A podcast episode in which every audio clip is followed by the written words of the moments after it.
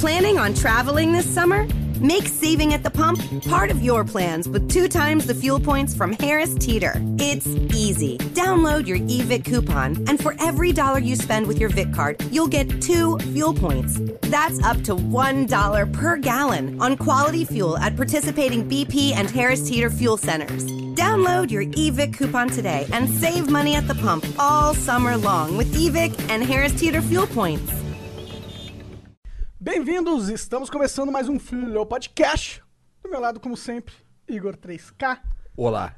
É, um agradecimento especial aos nossos queridos patrocinadores da Exit Lag. Se você joga games, ah, talvez num servidor estrangeiro longe, China, Rússia. Tá perdendo pacote? Tá perdendo pacote, tá com aquela net ruim, né? Que a gente sabe que o Brasil não é muito bom nisso. Meu, assina a Exit Lag, são três dias grátis, sem cartão de crédito, você não precisa, tipo, pôr o cartão de crédito lá, esquecer e pagar sem Você querer. entra lá, experimenta, curtiu, assina. É, funcionou, porra. Tá, é isso, é isso. Vou jogar que nem um deus. Né? A minha única desculpa. Não acabou desculpa, na real, né? É, acabou a desculpa também, né? Cuidado, é, é pros fortes. E um beijo também aí pra você que apoia o Flow aí individualmente, pessoa física. Um salve especial pro nosso amigo Daniel Veiga. Inclusive, se você tá no lance do, do churrasco aí, ó, naquela galera lá que, que tava pra ser convidado pro churrasco, dá uma olhada no seu e-mail aí, porque o Jean disparou ontem. Olha na caixa Olha de na spam. caixa de spam, é.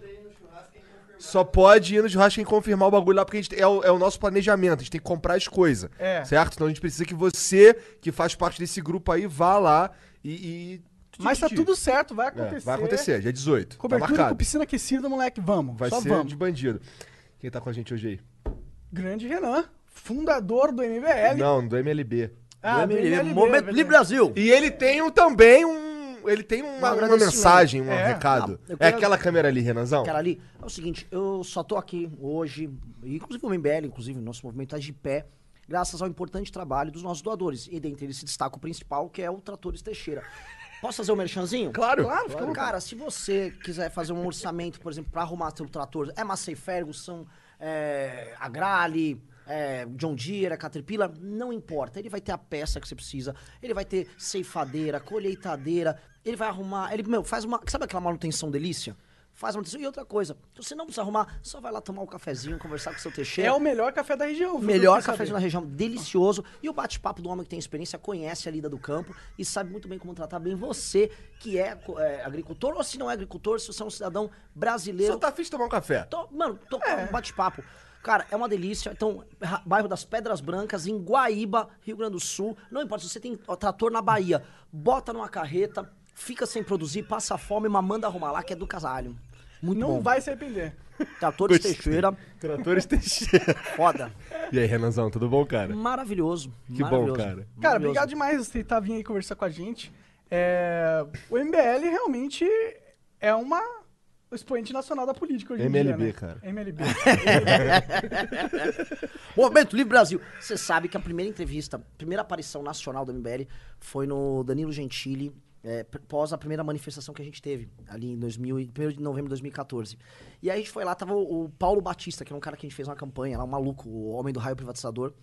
E ele não sabia falar MBL, e ele apresentou como MBLB. Aí o Danilo Gentili viu, MLB?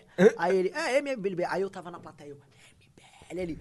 É, é, é, MBL. Aí eu, "Puta que Pariu, velho. Já começou mal. E essa foi a primeira vez. Foi a primeira vez. não tinha os tratores Teixeira à época pra gente Entendi. poder patrocinar algo pra corrigir, A primeira mas... vez é sempre meio esquisito. Sim, sim. É sempre traumática. Sempre Você traumático. sai violado na história, né? Tu já começou também a primeira vez no Danilo Gentili lá, é bem grandão, né? Sim, foi o... Na época foi o, o Paulo Batista e o Eduardo Bolsonaro foi, foi com a gente à época. Ele não tinha nada a ver, mas ele participou da manifestação, uma manifestação que ele foi armado, que a galera fez mó... Tô ligado, tô ligado. E aí chamou ele pra dar a oportunidade dele se defender, mas tinha sido uma coisa muito louca, que foi a primeira manifestação de direita no Brasil, a primeira de novembro de 2014, desde, sei lá, nos anos 60. Quando chamo de direi- direita, primeira manifestação anti algo de esquerda, né? Anti-PT especificamente. Teve a de 2013, mas 2013 era meio que contra qualquer coisa. É, qualquer coisa. é. E ali ficou todo mundo chocado, a imprensa foi pra cima e o Danilo deu um espaço ainda, não, se defendam aqui. E O Danilo se identifica com vocês, né? De certa forma. Bastante, porque o Danilo, ele, ele tem uma. Ele pertence a uma escola muito similar à nossa, que é do não encha o meu saco. É, a, a gente, por exemplo, a gente não é político de carreira. Eu, por exemplo, não, não sou porra, eu sou um empresário quebrado. Diferente da Torres Teixeira, que é um homem de sucesso, mas eu sou um, um empresário quebrado e entrei na política porque eu tava com raiva. E porque eu achava assim, oficial de justiça vai na tua empresa, enche o saco. é, Tu tem quantos anos, cara? 35. Então, Pô, e aí, Monarca, ele é jovem ou velho? Olha, Filha da ele puta. tem a mesma idade que você, Ah. mas você não parece ter a mesma idade que ele. Isso é verdade. é verdade. Olha, minha barba é branca já, mas cara. eu tô começando a ter aqui. É que eu sou ninfetão. Entendi. É, Ninfetão. Porque, assim, com 35 anos... Porque, assim, em 2013... Porra, tu já tinha... Tu já era um empresário, é isso? Eu era um empresário falido. Tu fazia o quê? 2013, Eu tinha metalúrgica. Assim, eu, eu, assim, Caralho, eu era um cara muito frustrado. tipo Lula. Muito, tipo o Lula, mas do outro lado. É, só não perdi o dedo ali, mas o lance foi o seguinte: eu era ah, um cara muito criativo, um cara de humanas. Fui fazer faculdade de Direito na USP. Fiz política na faculdade, adorei, tomei um golpe dos meus amigos. Fiquei puto. Né? Tomou um golpe dos seus Tomei amigos? golpe. Porque é o seguinte, eu entrei na faculdade em 2003 e, mano, Direito USP. É um lugar tomado pela esquerda. E o PT, em 2003 que eu entrei, ele tinha acabado de chegar no poder. Tipo assim, primeiro ano de PT, os caras empolgadíssimos. E tinha o centro acadêmico de lá, que chamava 11 de agosto, que deu, naquele mesmo ano, o prêmio 11 de agosto, ou seja, o prêmio da classe jurídica brasileira, para o MST, que é um negócio extra-jurídico, é um bagulho de É tipo uma organização terrorista. terrorista. E aí, eu e uns amigos, a gente ficou puto e ficou jogando papel higiênico lá nos caras. E aí eu vi que tinha uma galera na faculdade que curtiu. Falei, opa, dá pra se opor ao PT aqui. E aí a gente criou um partido, criou um movimento, começou e a gente tirou o PT do centro acadêmico. Eu achei aquilo um tesão. Ah, da hora. Aí criamos uma chapa pra ganhar a eleição. Eu fui inventor da chapa, perdi minha vida, tomei DP pra caramba. E aí, mas no final tomei um golpe dos meus amigos. Foi a melhor lição de política que você pode aprender. Política é cruel, é má. E mesmo você faz uma coisa legal, você vai se ferrar no final também. Política é sempre trágica. Política, todo mundo que for falar pra você, política é bacana, política não é pra ser bacana. Ela é pra ser trágica. Ela é triste. Não é que é boa ruim. Ela é triste. E foi um negócio que eu falei, nunca mais vou fazer isso. Larguei a faculdade, vou ser empresário tal. E aí comecei a ter aventuras empresariais, comprar com meu pai na época empresas quebradas pra tentar levantar. Por causa daquele filme Uma Linda Mulher, que o, o Richard Gere fazia isso. Falei, mano, eu vou pegar altas Julias Roberts novinhas, mas não rolou, só rolou processo mesmo. aí é, fiquei tocando a vida lá tal, mas sempre com a frustração, porra, eu não tô conseguindo fazer as coisas que eu gostava, que eu gostava. Eu gostava as aventuras na faculdade, derrubar o PT. Eu fiquei amigo do Henrique Cristo na época, levava o Henrique Cristo na faculdade pra Caralho, palestrar. como que é o Henrique Cristo, Caralho, cara? Eu, que- Henrique Cristo deve ser uma figuraça, Sim, cara. sim. Cara, puta, tem uma belíssima história do Henrique Cristo. Que o- O que, que é o lance? É, o, o Henry, né, ele, ele, antes de ser Henrique Cristo, ele era Nostradamus, né? Sério? É, ele era Nostradamus, e é muito bom que Nostradamus é um profeta, então ele profetizou a própria chegada, né? Pode pegar. O Henry era Nostradamus antes dele ser, de ser Henrique Cristo. E aí ele teve uma treta em Belém. Profetizou a própria chegada. Maravilhoso. Tipo assim, pô, eu sou, eu sou o Messias. Eu vou vir? Melhor eu já ser um profeta, eu anuncio que eu tô vindo, tá resolvido. Então aí eu falei, vou levar ele na San Fran e a gente vai fazer uma palestra, porque tinha saído aquele filme em 2004 do Mel Gibson, A Paixão de Cristo. E eu falei, e naquela época tinha muito júri simulado. Vamos simular o julgamento do fulano. Eu falei, já sei, vamos julgar, fazer um júri simulado de Cristo com Cristo em pessoa. Aí a gente fez uma vaquinha, trouxe ele, e ele veio com um trailer. Na época ele morava em Curitiba. Aí ele chegou com o trailer, recebi ele, ele, mano, ficou, pô, Renan, ele botou a mão assim na minha testa. Sabia que o nome Renan, na verdade, significa glória? Falei, não, quer dizer foca, pelo que eu sei. né? não é glória. Mas ele, não, você é um menino predestinado tal. Caramba, né? Aí eu botei ele no carro e falei, bom, a gente tava, mano, a gente tava fora de São Paulo, assim, era uma cidade meio periférica. Botei ele no carro e vou trazer pro São Paulo. Pra São Paulo não tinha Waze nada, eu fui fazendo uns caminhos por umas quebradas. E ele começou a ficar com muito medo no carro. Falei, mas, mas Henry, eu tô com Jesus, não vai acontecer nada. Ele, não, não, eu, sou Jesus, né? Mas a gente não pode brincar com o perigo também, né? Eu, Como assim? Eu tô com Deus aqui, porra. Eu tô tranquilão. Não tem outra companhia melhor, É. porra, né? Pô, ele ia fazer o que quisesse, que faltasse coisa, ele transformava água em vinho, ele curava todo mundo, ele perdoa. E ele não. Ele tá com medo. Eu falei, pô. Aí você fode. Foi, aí foi, aí foi foda. Aí eu fiquei amigo, tro troco e-mail com ele, assim, desde aquela louco, época. cara. Que loucura. Então, ele, não, ele é um cara que é consciente da loucura, de certa forma. Não sei, cara. Não sei. Não Ah, por- sei. porque se ele sente medo, ele, ele não tem certeza se ele é Jesus, tá ligado? Se você realmente tivesse, eu não sentiria medo. Eu não sei, porque, assim, o cara. Vou dar um exemplo. Ele tem uma dieta que ele falou que é uma dieta que vem desde o período aramaico, que ele fala. Que é, um, é- que é um alho esmagado com limão, azeite e sal. E, tipo assim, cru o alho. Então ele fica comendo pasta de alho o tempo todo. Nossa, o bafo dele deve ser Horroroso. Nossa. E as meninas lá, as Henrisettes, elas ficam dando na boca aquilo. Então, assim, você realmente tem que gostar de fingir muito. Você ficar comendo alho amassado, mano. Tá, tá, tá. Isso dá uma energia, não sei o quê. Ah, mas ao mesmo tempo tem várias tias loucas que fazem a mesma coisa, elas não acham que são Jesus, elas são só loucas. É, é que assim, você, vamos assim, você vai somando. Pra mim, o pior de tudo é em Risete, Eu cara. também acho. Eu E, também ó, acho, realmente. 2004, as Henrisettes. Lembra da música que imitando a Lady Gaga? Lógico, lógico. Só que em 2004 as Henrisettes, mano, ela tava de bonitinha. cara. Ele- Isso já em Brasília, né? Ela- ele, agora tem, tipo. Mano, como é que o Henrique tem, tipo, mano, um, um- tipo, um sítio em Brasília? Tem gente que acredita no Henrique Cristo. Sim. Alguém tem que bancar essa merda. Verdade, né? A gente tava, inclusive, a gente tava conversando com o Henrique Cristo esses dias aí, de- A gente- sobre É, ele. a gente queria você que o Henrique Cristo sentasse nessa cadeira aí pra gente trocar ideia. Esse Putz, louco seria demais. magnífico. O problema do Henrique Cristo é o seguinte, eu fui fazer o evento, mas não foi tão engraçado porque ele fica pregando, fica, ó pai, inefável, que não sei o quê. Aí uma hora, tipo, a galera cansa, porque você deixa ele falar meia hora, ele vai ficar falando umas coisas que E ninguém se a gente entende. dá uns vinhosão pra ele, será que não? não- Ah, Jesus toma uns vinhos, É, toma, Jesus. princípio. Toma, toma. Dá água, é só da água, na verdade. Você tá econômico, né? Faz um negócio austero. Trouxe a água aqui, ele fica tranquilo. Fica tranquilo. Pega, tira um tanguezão assim. Não, sabe o que o, o moleque fez no final do evento? Tipo, o evento terminou tarde da noite, tipo, perto da meia-noite. Aí um moleque apareceu com uma cesta, assim, bem vagabunda, com uns pão velho e umas latas de sardinha. né? Aí correu, ih, tá todo mundo com fome. Mano, juntou a margem umas 500 pessoas e todo mundo, multiplica, multiplica, multiplica. Ele, não, não, não, agora não. Tá tranquilo, vocês podem comer fora aqui. E saiu fora, pegou o carro, eu, eu levei ele, vazou. Mas ele... Caralho. Grandes Cara, eu uma- tenho uma, é, uma teoria que ele é um cara inteligente que sabe usar a burrice humana. Você sabe o quê? Usar a burrice humana. Sabe. A necessidade de- da gente cre- acreditar em algo superior. Não é necessariamente burrice, é uma das nossas fraquezas. Eu, eu- eu não sei, porque assim, ele claramente vive um universo paralelo. Às vezes tem. Porque assim, se um Será cara que ele- acredita na própria loucura, ele vai convencer melhor também. Também. Tomou, tomou uns 5, comeu uns 5 gramas de cogumelo. Pode ser, pode ter tido uma experiência religiosa ali.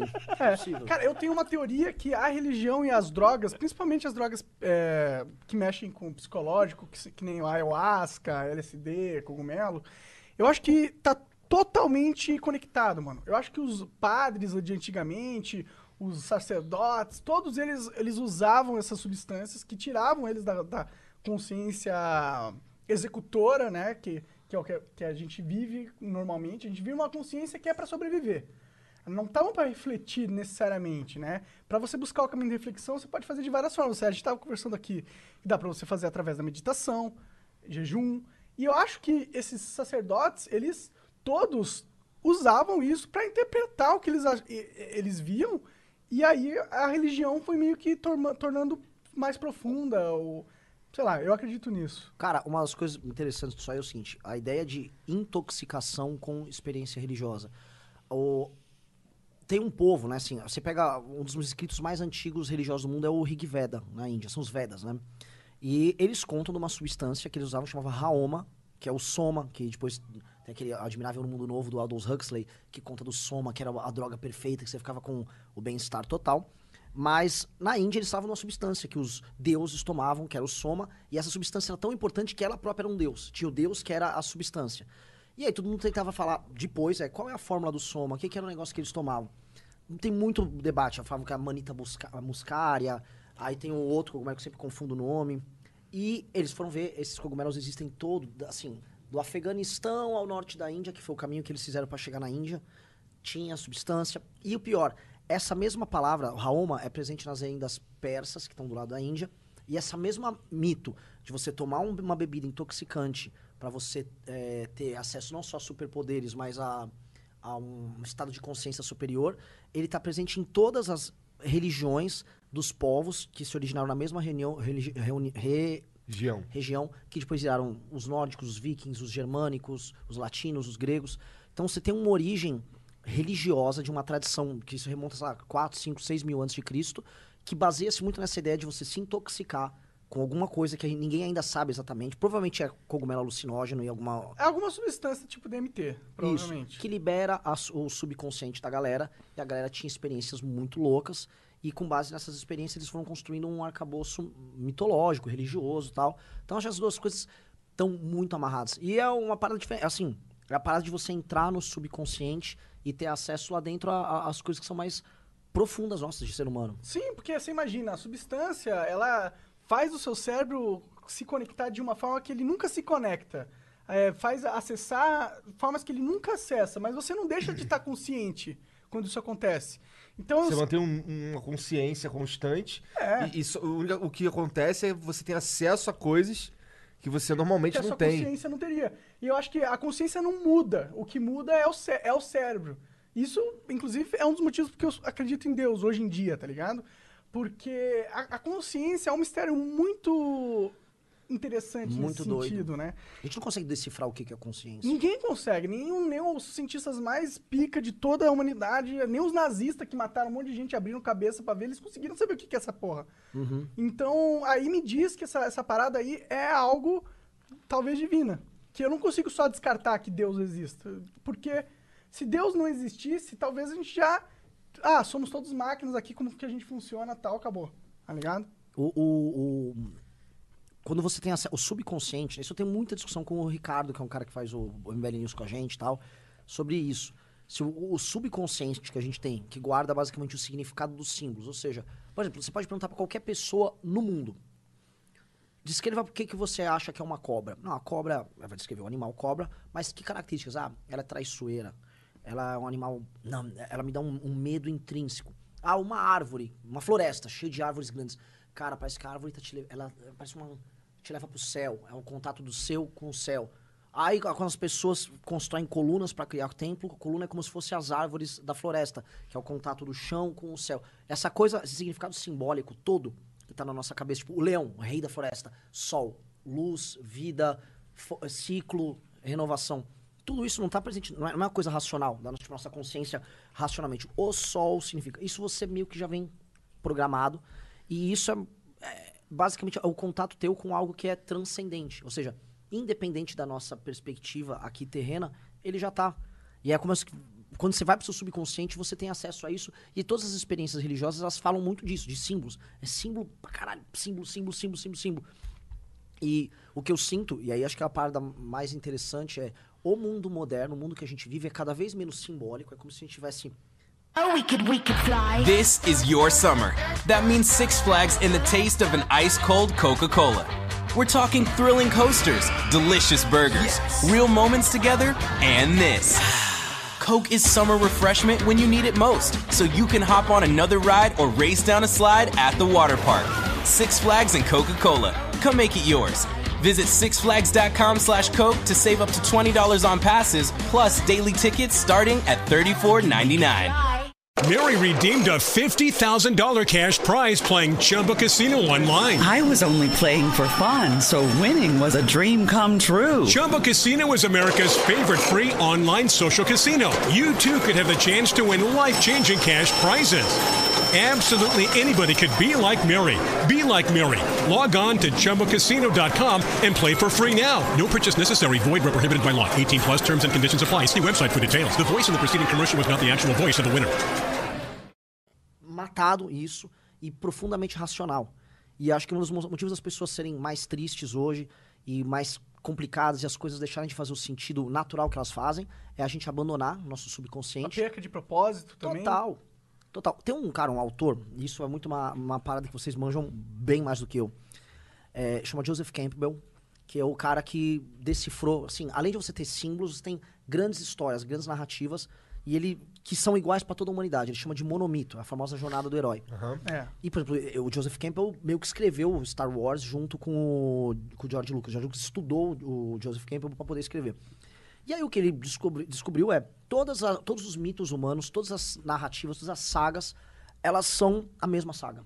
Que é a narrativa do homem, é a transformação do homem comum a alguém que vai suplantando as lutas internas e externas dele até chegar num determinado objetivo, que é o que ele fala, novamente, a saga do herói. E todas as histórias nossas humanas, de um roteiro que você vai fazer para um videogame, de um desenho, do Dragon Ball Z, de um filme, eles obedecem mais ou menos esse mesmo padrão, que é como se fosse o padrão ideal do que é a história humana. É, isso é muito doido. Jordan Peterson chama de arquetipos essa porra Isso, também, né? isso, isso. E eu, eu, eu sou muito desse pensamento também. Eu, eu acredito nisso. Eu A acredito... gente estuda isso, inclusive, em faculdade de letras, tá Ah, ligado? é? Sério? Sim, estuda Interessante. assim. Eu, eu- depois que eu comecei a ter essa noção de arquetípico, eu começo a ver os arquetipos em tudo. Se, se você realmente parar pra, per- pra perceber, eles existem em, to- em toda a cultura brasileira, ou toda a cultura mundial, né? Vou dar um exemplo. Você sabe identificar. Ah, aqui, ó. Posso pegar aqui? Claro. A gente tem aqui o arquétipo do mago. É perfeito. é, Cabelo rebelde, uma, como se ele tivesse uma percepção da realidade que os outros não têm. E aqui, aqui é o Frodo do lado dele? Não, esse é, É o o Bilbo. Bilbo. É o Bilbo. É, que igual o Frodo é o cara comum. É o cara comum que é apresentado por alguém que tem uma visão diferente da realidade a um mundo que ele não, ti, não teria acesso. né? Então, o cara comum é um arquétipo e o, o mago é outro arquétipo. E a gente pensa como arquétipos. Sim, tá? cara. E quando a gente subverte os arquétipos, que é o que a gente vê o politicamente correto tentando fazer, você subverte a ordem natural das coisas e você começa a ver sentido. coisa- Que é o que fizeram com o filme de Star Wars. Não esse último. Esse último eles tentaram botar ordem na coisa. Mas os dois anteriores eles foram tão Queriam reinventar a roda. reinventar a roda e claramente as pessoas viam que não fazia sentido. E essa, isso não, e quando não faz sentido, deixa de ganha- ter aquele aspecto humano que você se identifica. E é o erro do politicamente correto, é a gente tentar contrariar, é, no fundo, as coisas que dão sentido na nossa própria existência. né? Eu, eu sinto que a gente chegou numa época da sociedade que a gente acha que a gente já é, é, su- superou Deus, tá ligado? De certa forma. Nós já se tornamos humanos tão racionais, tão inteligentes, tão capazes, que não tem muita mais coisa pra gente aprender. O negócio é aceitar que a vida não faz sentido nenhum, é tudo aleatoriedade, e nós somos os mestres do nosso próprio destino. Esse é o pensamento cool, o pensamento pra frente hoje. É o pensamento da galerinha aí que não, que não pensou duas vezes na realidade, na minha visão, assim. Eu- e eu, eu penso assim porque eu já pensei a- dessa forma, tá ligado? Eu já caí nesse, no abismo do niilismo. Sim. É, e, na minha visão, pra mim, esse abismo ele veio justamente fruto dessa certeza de que, mano, já entendi tudo, tá ligado? Eu já sei o que tá acontecendo aqui. Sim. E, mano, tipo... Não entendeu porra nenhuma. A gente não sabe. mano. A gente não sabe. A verdade é que a gente não sabe nada da vida. Nada. Tem alguma. É porque assim, eu acho que a gente tem a ilusão que como a gente de- desenvol- é, decifrou uma parte da- de como funciona a natureza. Ontem a gente tava aqui pensando, por exemplo, ah, se ia chover no dia 15. Porque a gente tá com essa parada aqui, o cara só vem consertar dia 15. Hum. E a gente tá, putz, será que vai chover no dia 15? Porque dia 15 tem flow. Tá ligado? E é um flow importante, inclusive, com um amigo Nando Moura. Ô, Nandão! Nandão vai chegar aí. Ele, ele não gosta polêmico. Ele não gosta de ninguém. Ele não gosta de ninguém, vai. Pra Mas eu, eu- hoje eu gosto deles. muito dele. Ele não sabe disso. Eu sempre, eu- quando eu vejo Pois ele... é, sabe que eu, depois a gente fala sobre isso, assim, eu, eu ad- admiro esse. mas tô- não vou eu admiro sim. esse lance dele, dele ser fiel. Ele, eu lembro quando ele falou assim: quando o Bolsonaro fizer merda, eu vou ser o primeiro a falar mesmo. E falou mesmo. Aí eu, Uhum. Sim. pô, isso é legal. Então, mas a gente tava pensando, a gente tava viajando aqui, porra, será que dia 15 vai chover? Porque a gente não quer a goteira no flow do Nando Moura, tá ligado? Aí, é. A gente pensando, cara, que louco, né? A gente consegue hoje ver qual a probabilidade de chuva, umidade, não sei o que, tudo daqui a uma semana. Tá ligado? É uma parte da natureza. É de que o- graça. que o ser humano. pesquisa na internet. É, é uma parte da natureza que o ser humano dominou, tá ligado? E, e isso talvez dê uma ilusão de que a gente sabe um monte de coisa. Isso. Mas na verdade a gente não sabe porra nenhuma. É uma arrogância fatal, né? É, eu- eu- a- eu- é eu o- acho. Que é como se fosse a representação do mito da Eva quando pega o- a fruta, que é o conhecimento, né? Não, eu tive acesso ao conhecimento, então se eu, se eu tenho acesso ao conhecimento, eu matei Deus. Eu sou Deus. E na verdade a gente não tem acesso a bosta nenhuma. Bosta A gente nenhuma. teve acesso a começar a entender. É, foi isso que a gente teve acesso. Mas mesmo isso, porque um exemplo do que eu falo dos símbolos. Às vezes você pega um cara da Idade Média. Ele não. a a- pensar as coisas via a razão era uma coisa muito diminuta. As pessoas entendiam as coisas via símbolos. Então tudo eram parábolas, historinhas que explicavam o mundo pra ele. E simbolicamente ele entendia as coisas. Quando você entende uma coisa simbolicamente, você não precisa racionalizar. Você sai do ponto A pro ponto B. Sim, Tipo assim, sim. tum. E, é- e isso era natural pra eles. Pra gente, pra às vezes a gente fazer, pensar algo que é tão simples e idiota, a- o ser humano hoje racionaliza tanto que às vezes a gente não consegue falar, tipo, um mais um igual a dois. Não esse exemplo específico, mas entender certas coisas que são básicas e naturais, porque a gente se complica. A gente começa a buscar respostas externas quando elas estão Exato. internamente na gente. né? Exato. Tive- assim, a gente olha, por exemplo, o politicamente correto, que eu acho que é uma das coisas mais de negação da natureza humana. O politicamente correto fica assim, não, não, veja só. Você, na verdade, não é homem nem mulher, você é uma construção Social.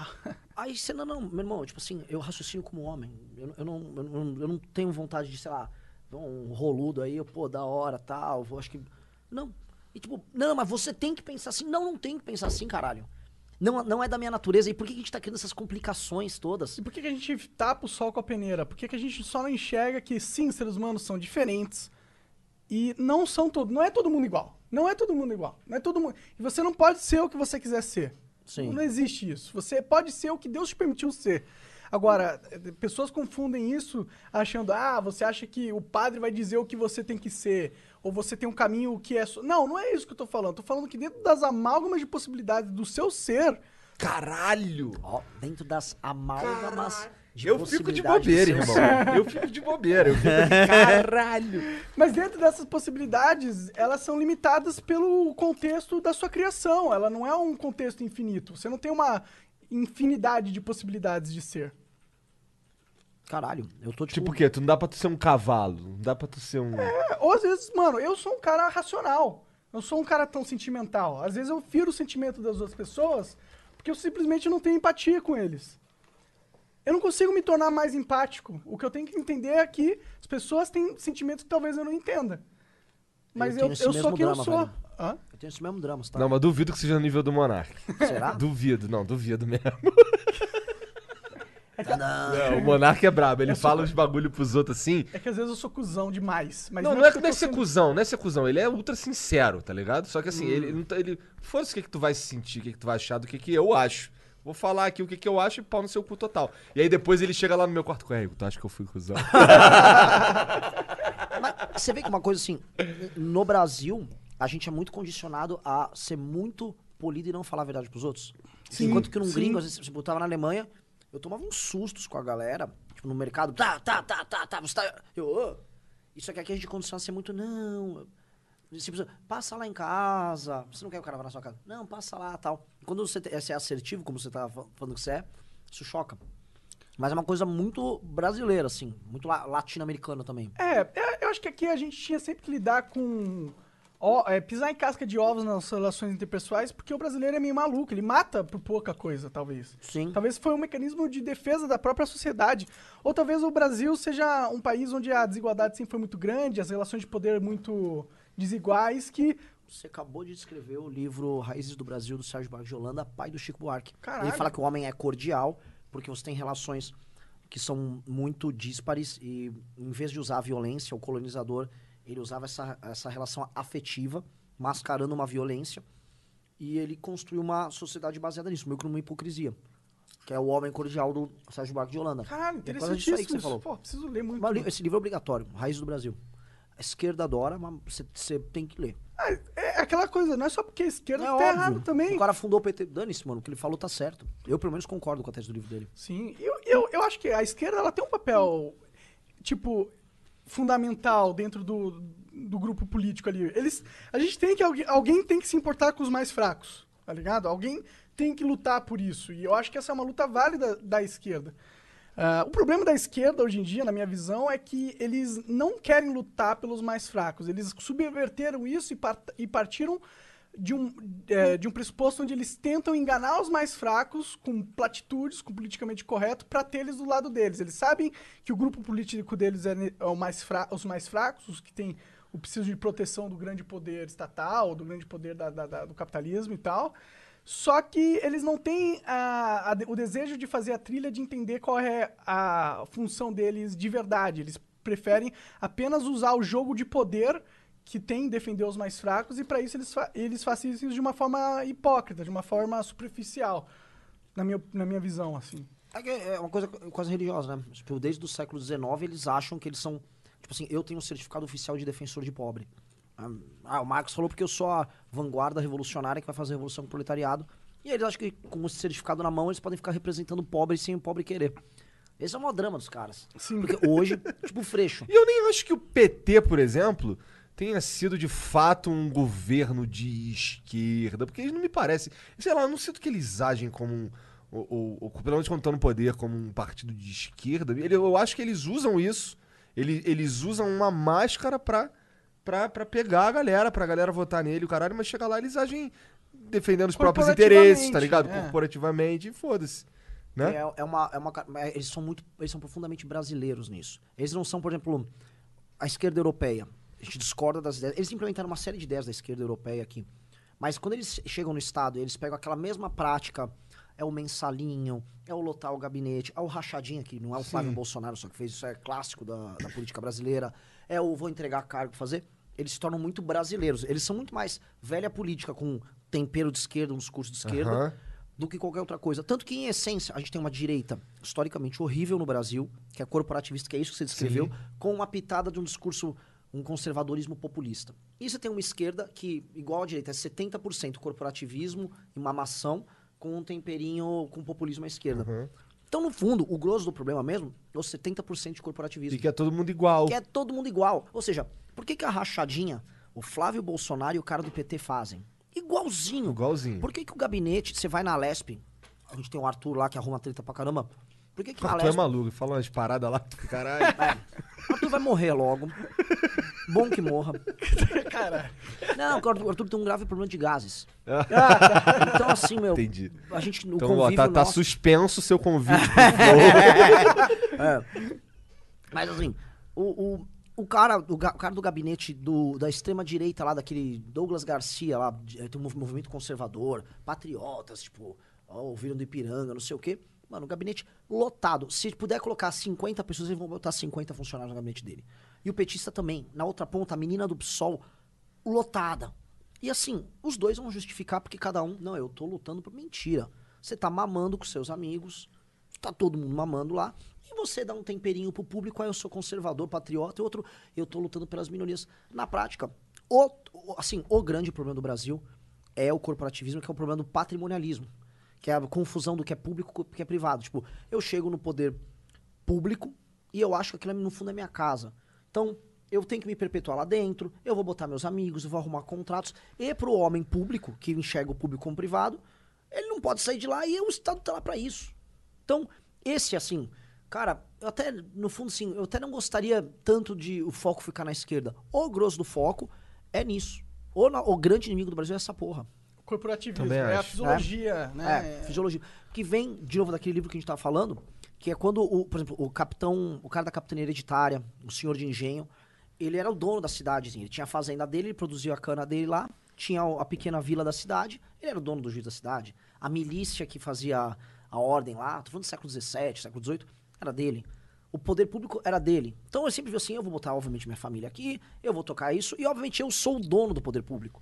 Então, essa confusão do público com o privado sempre existiu no Brasil. Nunca houve assim, ah, eu tenho uma burocracia qualificada tal.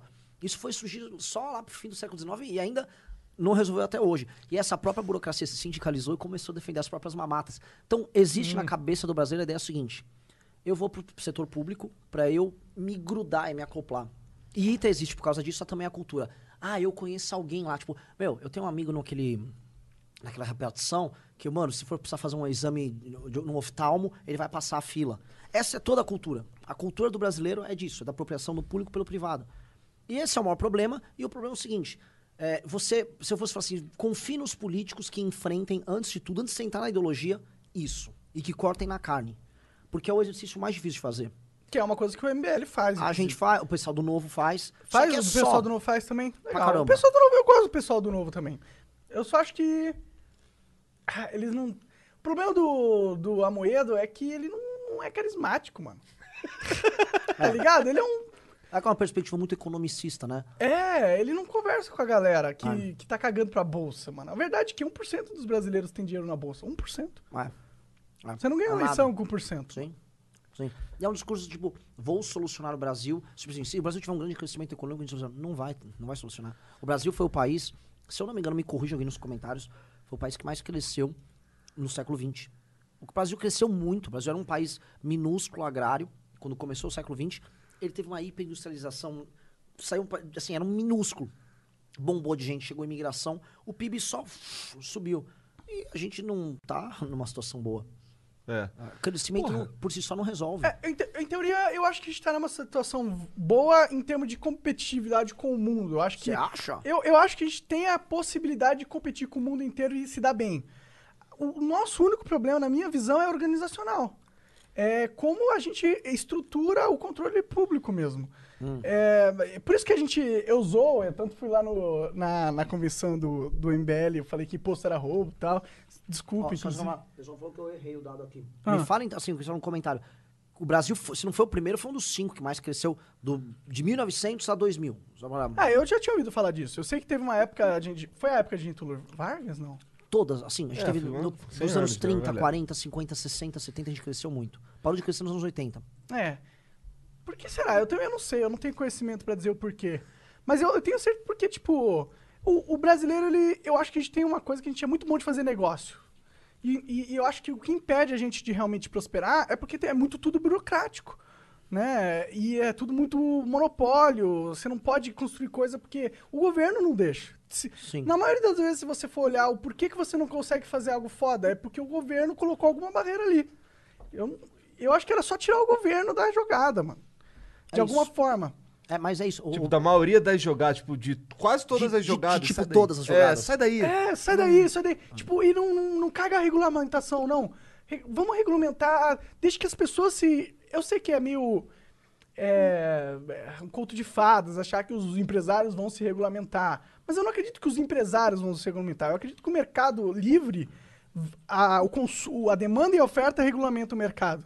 Sim. Se for um mercado livre, se não tiver monopólio. O único problema é que o monopólio ele pode acontecer mesmo sem, a- sem o Estado existir. Sim. Porque, como você vê, grandes empresas. A Natura comprou a. Alguém comprou a Natura, uma outra empresa de cosmético. Agora existe, tipo, uma grande empresa, um holding de todos os cosméticos que tem no mercado, tá ligado? É monopólio essa porra. Igual banco. Igual banco. E, e eu acho, assim, a gente deixa dentro, não, não tanto, mas existe uma galera neófita, assim, no movimento liberal, que, não, não, mas tem que defender o banco. Mano, o banco no Brasil é a instituição mais, pode falar? Claro. Pode falar Filho da coisa. puta. Assim, se um dia, eu já fico aqui o aviso, se um dia, falar, "Ô, Renan, você está com uma doença terminal, você tem aí mais um mês de vida, eu vou me explodir num banco. Dane-se. Mas não com banco com as pessoas, não vou numa agência, eu vou explodir, sei lá, vou lá tentar Vai. marcar uma reunião com o presidente do Itaú, vou me explodir lá. Dê, você vai fazer muita gente feliz. Muito. O banco é a instituição mais filha da puta do Brasil. O banco é, é o- Como é que permitiram que a gente saísse de mais de 20, 30 bancos pra uma concentração que você tá na mão de poucos bancos? Quatro. Com a- Quatro hoje a taxa de juros está baixa, o spread continua alto, ou seja, o dinheiro tá caro na, na mão das pessoas. Eles só investem em Serasa, não sei o que. Então, se você ficou. Você quebrou, vai, há 10 anos atrás, você não consegue abrir uma conta hoje no outro banco, porque você tá em três bancos. E é uma concentração. Eles exploram. A economia tá indo mal há quatro anos atrás, mas o banco bate recorde de, de, de lucro. Tipo, todo mundo tá mal. O banco tá sempre lucrando bem. O banco é a instituição mais filha da puta do Brasil, banca a campanha de todo mundo, banca seus próprios candidatos, fica. Vou dar um exemplo. Marina Silva é um produto do Banco Itaú. A Marina Silva é uma invenção do- eleitoral do Banco Itaú.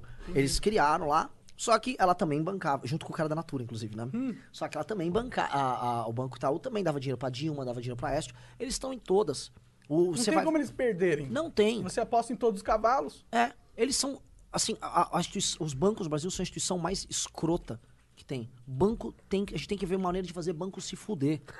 Tem que se Só fuder mesmo. monopólio, né, cara? Tem que quebrar, tem que ser permitido assim, o, o- bancos de varejo gringo virem pra cá, tem um mercado gigantesco, com todo mundo se fudendo. Quando as pessoas pegarem o primeiro banco que tratasse o, o brasileiro como com alguma dignidade, todo mundo vai ser, todo mundo vai, vou botar fogo no Bradesco. Porque as pessoas vão pegar a raiva. Quando as pessoas entenderem, sabe aquela coisa, quando você experimenta a liberdade, você pega a raiva de tudo que você viu.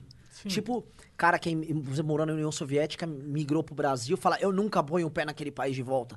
Mano, quando a galera descobrir. Quando, por exemplo, eu fui lá uma vez, tava, tava em Nova York, abri uma conta no Chase. Aqui, em cinco minutos, você abre a conta, não sei o que tal. Você vê as taxas, você vê como pegar o empréstimo, você fala, meu, eu sou tratado igual um merda no Brasil.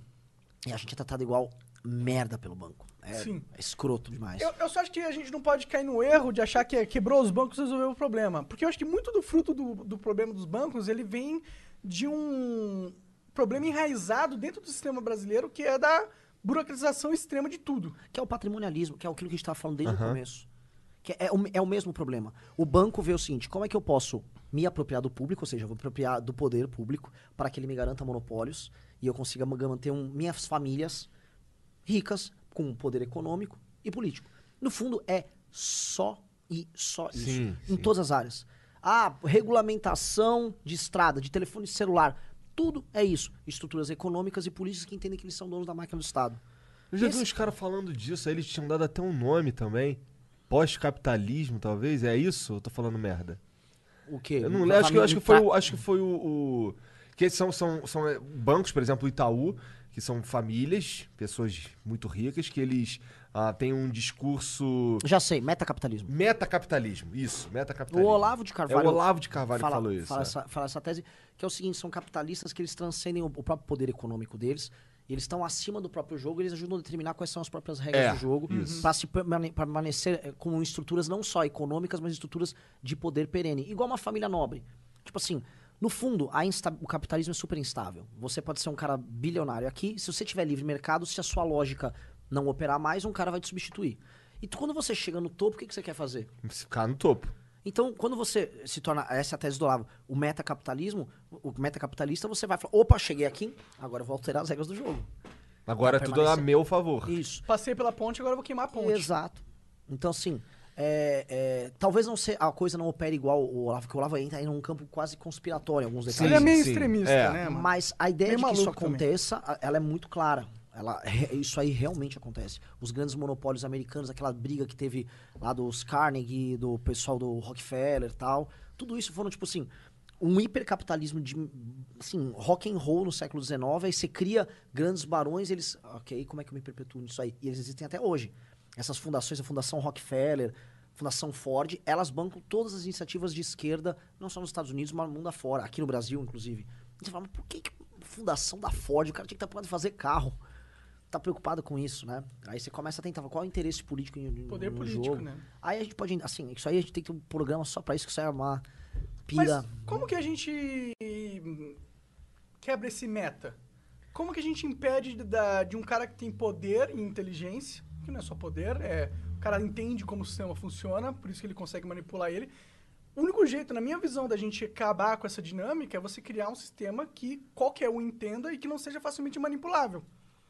Sim. E, e sempre que você tiver um poder é, representativo, né, ou seja, um político que nós elegemos e ele representa parte deste poder, ele vai ser sempre mani- manipulável, tá ligado? Eu vi, eu vi você outro dia falando da sua tese da democracia direta. Eu sou muito suspeito com democracia direta. Por quê? Pode Não, se, eu, se eu botar amanhã pra votar aqui, vamos acabar com a propriedade privada? Vamos, vamos distribuir as propriedades de todo mundo amanhã pra todo mundo? Vamos. Como é que o pessoal- o pessoal vai votar? Mas essa é uma ideia radical que não vai passar. Não sei. É, bom, não sei.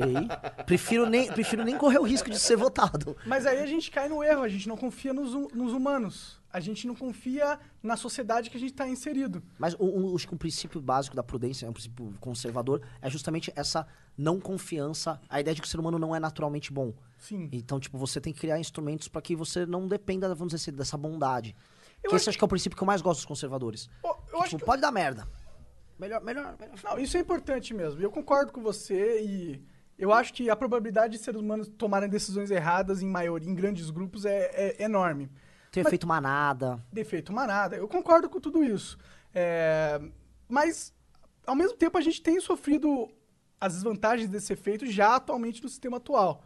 É, o, o sistema de representatividade ele, profle- ele se prolifera nesse- nesses defeitos humanos também. Mas a gente, eu acho que seria ideal na democracia direta. eu- é uma coisa que eu acho que pode dar certo. Eu, eu teria que, eu não pensei sobre isso a fundo para ver como aplicaria realmente para a gente fazer um sistema verdadeiramente viável. Mas eu acho que a gente poderia ter uma, certas regras, como uma constituição, que é, bloqueiam qualquer tipo de decisão que infringem elas mesmas. É, o, o que eu, o- o que eu acho assim. Se a gente for começar a derivar e falar o que você está propondo, você vai chegar quase no modelo que a gente tem. A gente pode chegar ao seguinte pro tema. Ó, a gente precisa decidir agora qual o marco regulatório para a energia elétrica, tanto nas questões de energias renováveis, nas não renováveis e a tributação disso. Você imagina você jogando isso e as pessoas vão, você vai votar aí da tua casa. Obviamente a pessoa fala, meu, eu não tenho condição de votar aqui, não tenho a menor ideia do que está tá sendo tratado. Então, sei lá, que tal se eu mandar um cara meu cuidar disso aí? Ah, o que, que eu posso fazer? A gente pode pegar no meu bairro e escolher um cara do bairro que vai estudar e, como, e vota de acordo com o nosso interesse. Ou, ou poderia É, ser só um youtuber do, do voto, tá ligado?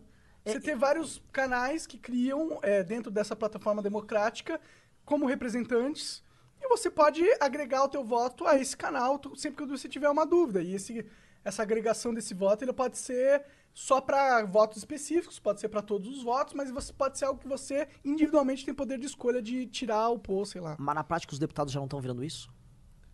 É, seria, assim, esse, esse é o caminho. O, que sistema tá parece- se moldando pra isso. Sim. Exato. Eu, eu acho que esse sistema se, beneficia- se beneficiaria muito mais de- se ele fosse dentro de uma plataforma digital com tempo, com resposta em tempo real, com estatística em tempo real, com. Eu acho que, tipo, a gente já chegou numa. num patamar da, da- da evolução humana que a gente tem tecnologia para criar um sistema de representação política que aproveitem essas paradas, aproveitem o sistema de blockchain, por acaso. Porque o sistema de blockchain é o que eles usam pro Bitcoin. É um sistema que garante uma. Vou pegar outra cerveja. Fica à vontade. É um, é um sistema que garante uma incorru- incorruptibilidade dos dados. Nem existe essa palavra. Foda-se, vai. Incorruptibilidade. É, é. foda-se, tá, entendi. É, porque não dá pra você é, alterar uma linha do, do blockchain sem que todas as outras linhas não acusem aquilo como um erro. Basicamente, tô simplificando. Então, esse sistema permite a gente ter uma. dar um valor pro voto individual que ele seria intransferível. É, é, já existem soluções tecnológicas para que a gente conseguisse aplicar isso, tá ligado? Eu só. Aí fala, ah, porra, metade dos brasileiros não tem internet. Ok, pode ter um postinho na. na, na uma lan housezinha na prefeitura ali que o cara vai lá e usa o sistema, ligado? Eu não sei. Agora, mas eu acho que a ideia de democracia representativa, ela muito vai atender isso que você está falando. Né? Porque você, você pega o seguinte, a polis grega, tirando quem era escravo e não podia votar, todo mundo que era cidadão, era uma cidade pequena, você podia votar. Então você tinha uma democracia praticamente direta. Quando a gente começa a sair da ideia de polis, porque no fundo, a organização humana ideal é tipo a cidade, e não a cidade grande. Que é uma organização onde você conhece as pessoas, você conhece os problemas, e aí você participa da tomada de decisão na cidade. E nos Estados Unidos, as melhores experiências de democracia são nos Estados Unidos, que tem um conselho. Você não tem vereador, você tem o conselho da cidade, que sempre, South Park sempre tem os episódios que tem o, ah, o pessoal se reúne lá, Uhum. nos Simpsons também. E aí as Cara, pessoas. tá na escola. Exato. É. Então, assim, a pessoa vive aquela cidade. Então, o modelo ideal, da, da, o modelo da democracia grega era esse. Lógico, ele tira mulher, tira escravo e tal. Mas, é, quando a gente passa pra noção de império e de várias cidades e de... Aí você começa, tá, então eu tenho que pegar os representantes aqui ali. Que foi um modelo que quando você começa a ter a ideia de representação política e democrática, a ideia de democracia representativa, século 17, 18, aí você tem a Revolução Francesa, você começa a ter essas experiências, aí você tem a Revolução Americana que institui isso. É, Aí você tem um modelo representativo que é um modelo que virou padrão pra todo mundo. né? Óbvio que ele tem limita... Eu acho que ele tem muitas limitações. Eu tava falando com o Kim dessas limitações. Sabe? Óbvio que um deputado não tem. Você tem muita coisa sendo discutida em muita comissão. Óbvio que um deputado não tem condição técnica de tratar daquilo. Óbvio que assim, a maior parte dos deputados, tirando eles serem muito inteligentes pra ganhar a eleição e pra entender do game político, eles são muito retardados pra tocar a parte técnica. Isso é óbvio. E eles, obviamente, não têm condição alguma. Sabe por que, que ele tem que estar presencialmente numa comissão pra ficar ouvindo um outro cara falar que ele. Você só tá gastando dinheiro pra manter. Você podia ter ah, um, corpo- teatro. É um teatro total, muito caro. Só que ao mesmo tempo, qual o modelo que a gente pode ter pra que, por exemplo, quando o cara foi discutir uma coisa muito chata, política de preços para a safra agrícola de milho, tendo em vista o financiamento do Banco do Brasil, as taxas de juros oferecidas e a sazonalidade e o seguro. a- Cara, você vai ter que ouvir economistas e bababá, e Ah, você tem que ter um cara que manja, né? Como, e como você vai ter esse cara? E como é que vai ser? Quem vai eleger esse cara? E se a visão de mundo desse cara for, tipo, não, vamos ter muito financiamento público, o outro, não, não, não vai ter financiamento público nenhum. Como é que isso vai ser discutido? Na prática, a gente vai incorrer, assim, nos mesmos dramas, a gente vai chegar em algo similar ao que a gente tem. Que dá, eu acho que dá pra melhorar pra caramba, que claramente os deputados estão. Eles não têm a menor ideia do que eles estão votando nessas comissões. O Kim percebe isso. O Kim é um. O Kim, o Kim é outro que vai Que é morrer nerd rápido. pra caralho, a verdade é essa. É. Puta que pariu, que cara nerd, mano. nerd. Então ele fica realmente estudando essas paradas e ele vai lá, é, porque é, a comissão, então, blá, blá, blá, blá, porque 2.7 sobe 3, tira 15, não sei o quê. Então ele é doido. Só que assim, a gente pode pegar um monte de japa, realmente acho que dá certo, a gente pode pegar um monte de japa nerd e separa os japas assim, ó. Vocês são os japa de direita, vocês são os de esquerda, joga lá e fica um... Dá! A gente pode, inclusive, fazer uma japacracia aqui. Mas, mano, é mais fácil a galera eleger, tipo, frota pra falar de, de cu, cu É. buceta. É, de cuiba. Mas ah, esse é Eu tô inclusive. pornô. É, porra, é, fui. Mudei. Por quê? Tu viu e gostou, né? Mas ele mandou bem pra caramba ali. Ele mandou bem. Que o Eduardo Bolsonaro foi lá mitar. É, Cara, o Eduardo Bolsonaro foi meter essa pra ele, cara. Tu não viu e se gostou, imita né? com um cara que, mano, é um, é um clown, é um, né? É, tu, tá, gost- tu gostou, né? Tu gostou, né? Assistiu. Não dá, cara. É difícil O realmente. Frota, mano, ele, vocês sabem, o Frota tentou roubar a marca do MBL na justiça. Né? Eu fiquei sabendo dessa É, história. não, assim, pô, eles chegaram a conseguir o registro no INPI da marca MBL E ele com. é, Era uma quadrilha que tava com ele. E ele só queria, na verdade, fazer isso pra ganhar a eleição, fazendo um buzz em cima da gente. E hoje ele não quer mais roubar a marca do ML. É bem, uma coisa assim, bem picareta mesmo. E eu falo, a gente, quando a gente falou, bom, pô, a gente tem um poder de ataque legal, mas não dá pra brigar. Você não tem como atacar o Frota. Frota, você tá roubando. tô- roubei, foi gostoso. Agora é meu. Não tem o que você brigar. Não dá pra brigar com um cara como Frota. É que o problema é que ele tem uma galera que curte isso, né? Porque as pessoas vão dar risada, eu acho, nossa, ele é muito louco. E, Mas tipo, isso fala da, um pouco da infantilidade do pensamento político brasileiro. Demais. Demais, dem- demais. E mostra assim, né? As pessoas que riam da gente na época, muito bolsominion. Ah, MBL, mas deixa com a marca com o Frota, que o Frota tá com o Bolsonaro e o Bolsonaro vai cuidar bem. Falavam isso pra gente. Tipo, Eu falei, cara, essas pessoas em tese defendem propriedade privada, né? Defendem o roubo de uma marca, mas. Não. Hoje, o ele traiu o Bolsonaro e esses caras, e esse público. Esse público, então, o Frota foi cuzão. O Frota só tá por ele mesmo, né? É lógico. É, cara, é tão Porra. óbvio essa porra. É. Co- Como é que alguém, na boa, como é que alguém cai no, no papo do Frota assim? Não sei, cara. É, imagina uma mina, tipo assim, é igual você, tipo, namorar o Frota. Não, não, me parece um homem sério. não dá, mas as pessoas votaram nele, deram mais de 100 mil votos pro cara. É que eleição é um concurso de popularidade, mano. É. Assim, tem Já vi esse rosto na minha vida, É Miss. Pageant, mano. É Miss Brasil. Essa, pô, o pensamento do brasileiro pra eleição é, pô, quem é o meu representante, minha, minha figurinha dourada ali. Você já parou pra pensar que provavelmente o Felipe Neto vai ser presidente do Brasil em algum momento? Cara, já parei pra pensar nisso, cara. Ele Cara- vai. Mas assim, Eu vou concorrer contra ele e vou ganhar. cara, mas assim, eu, eu tô aqui pra isso. eu tô aqui, eu e a Tratores Teixeira estamos numa missão aqui. Não, mas é sério, não. E É dia, é dia 26. Ano, nas eleições de 26, vou concorrer a presidente, cara. Bora, vamos arrumar um partido. A gente Me arranja um partido bem pequenininho, porque pra aceitar aí eu tenho que ser Não, retardado. eu vou montar. Assim, a gente tá com plano de montar um partido. Boa. E aí, mano, você Você, pode, você deixa eu ser presidente nesse ano? A gente eu não pode. vou ganhar. Não, A o que a gente pode, é mas a essa. gente pode fazer. Você pode bater prévia dentro, sei lá, vamos pegar um, um canal de YouTube interessante. Chama. Deixa eu ver. Sabe, chama o cara do. Sabe, vamos, vamos chamar o Castanhari, que é meio de esquerda. A gente bate uma prévia você com ele lá. Ó, o cara do Sai da Matrix. Pronto, aquele Eu, cara. eu virei esquerda fã do. Castanhari, sa- sabendo umas coisas que eu soube dele esses dias aí. Ah, é? e aí, pô, é foda. bate uma prévia e aí você sai nosso candidato a presidente em 2026. E, porque assim, é inevitável a transformação da política num festival de celebridades. Eu acho que é inevitável, é, a não ser que pare o sistema democrático, que é uma coisa que pode acontecer. Porque, gente, qual o grande trend político que tem?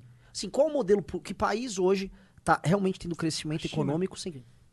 E não tem democracia nenhuma naquela merda. Mas eu tenho um argumento que é, enfraquece o seu um pouco.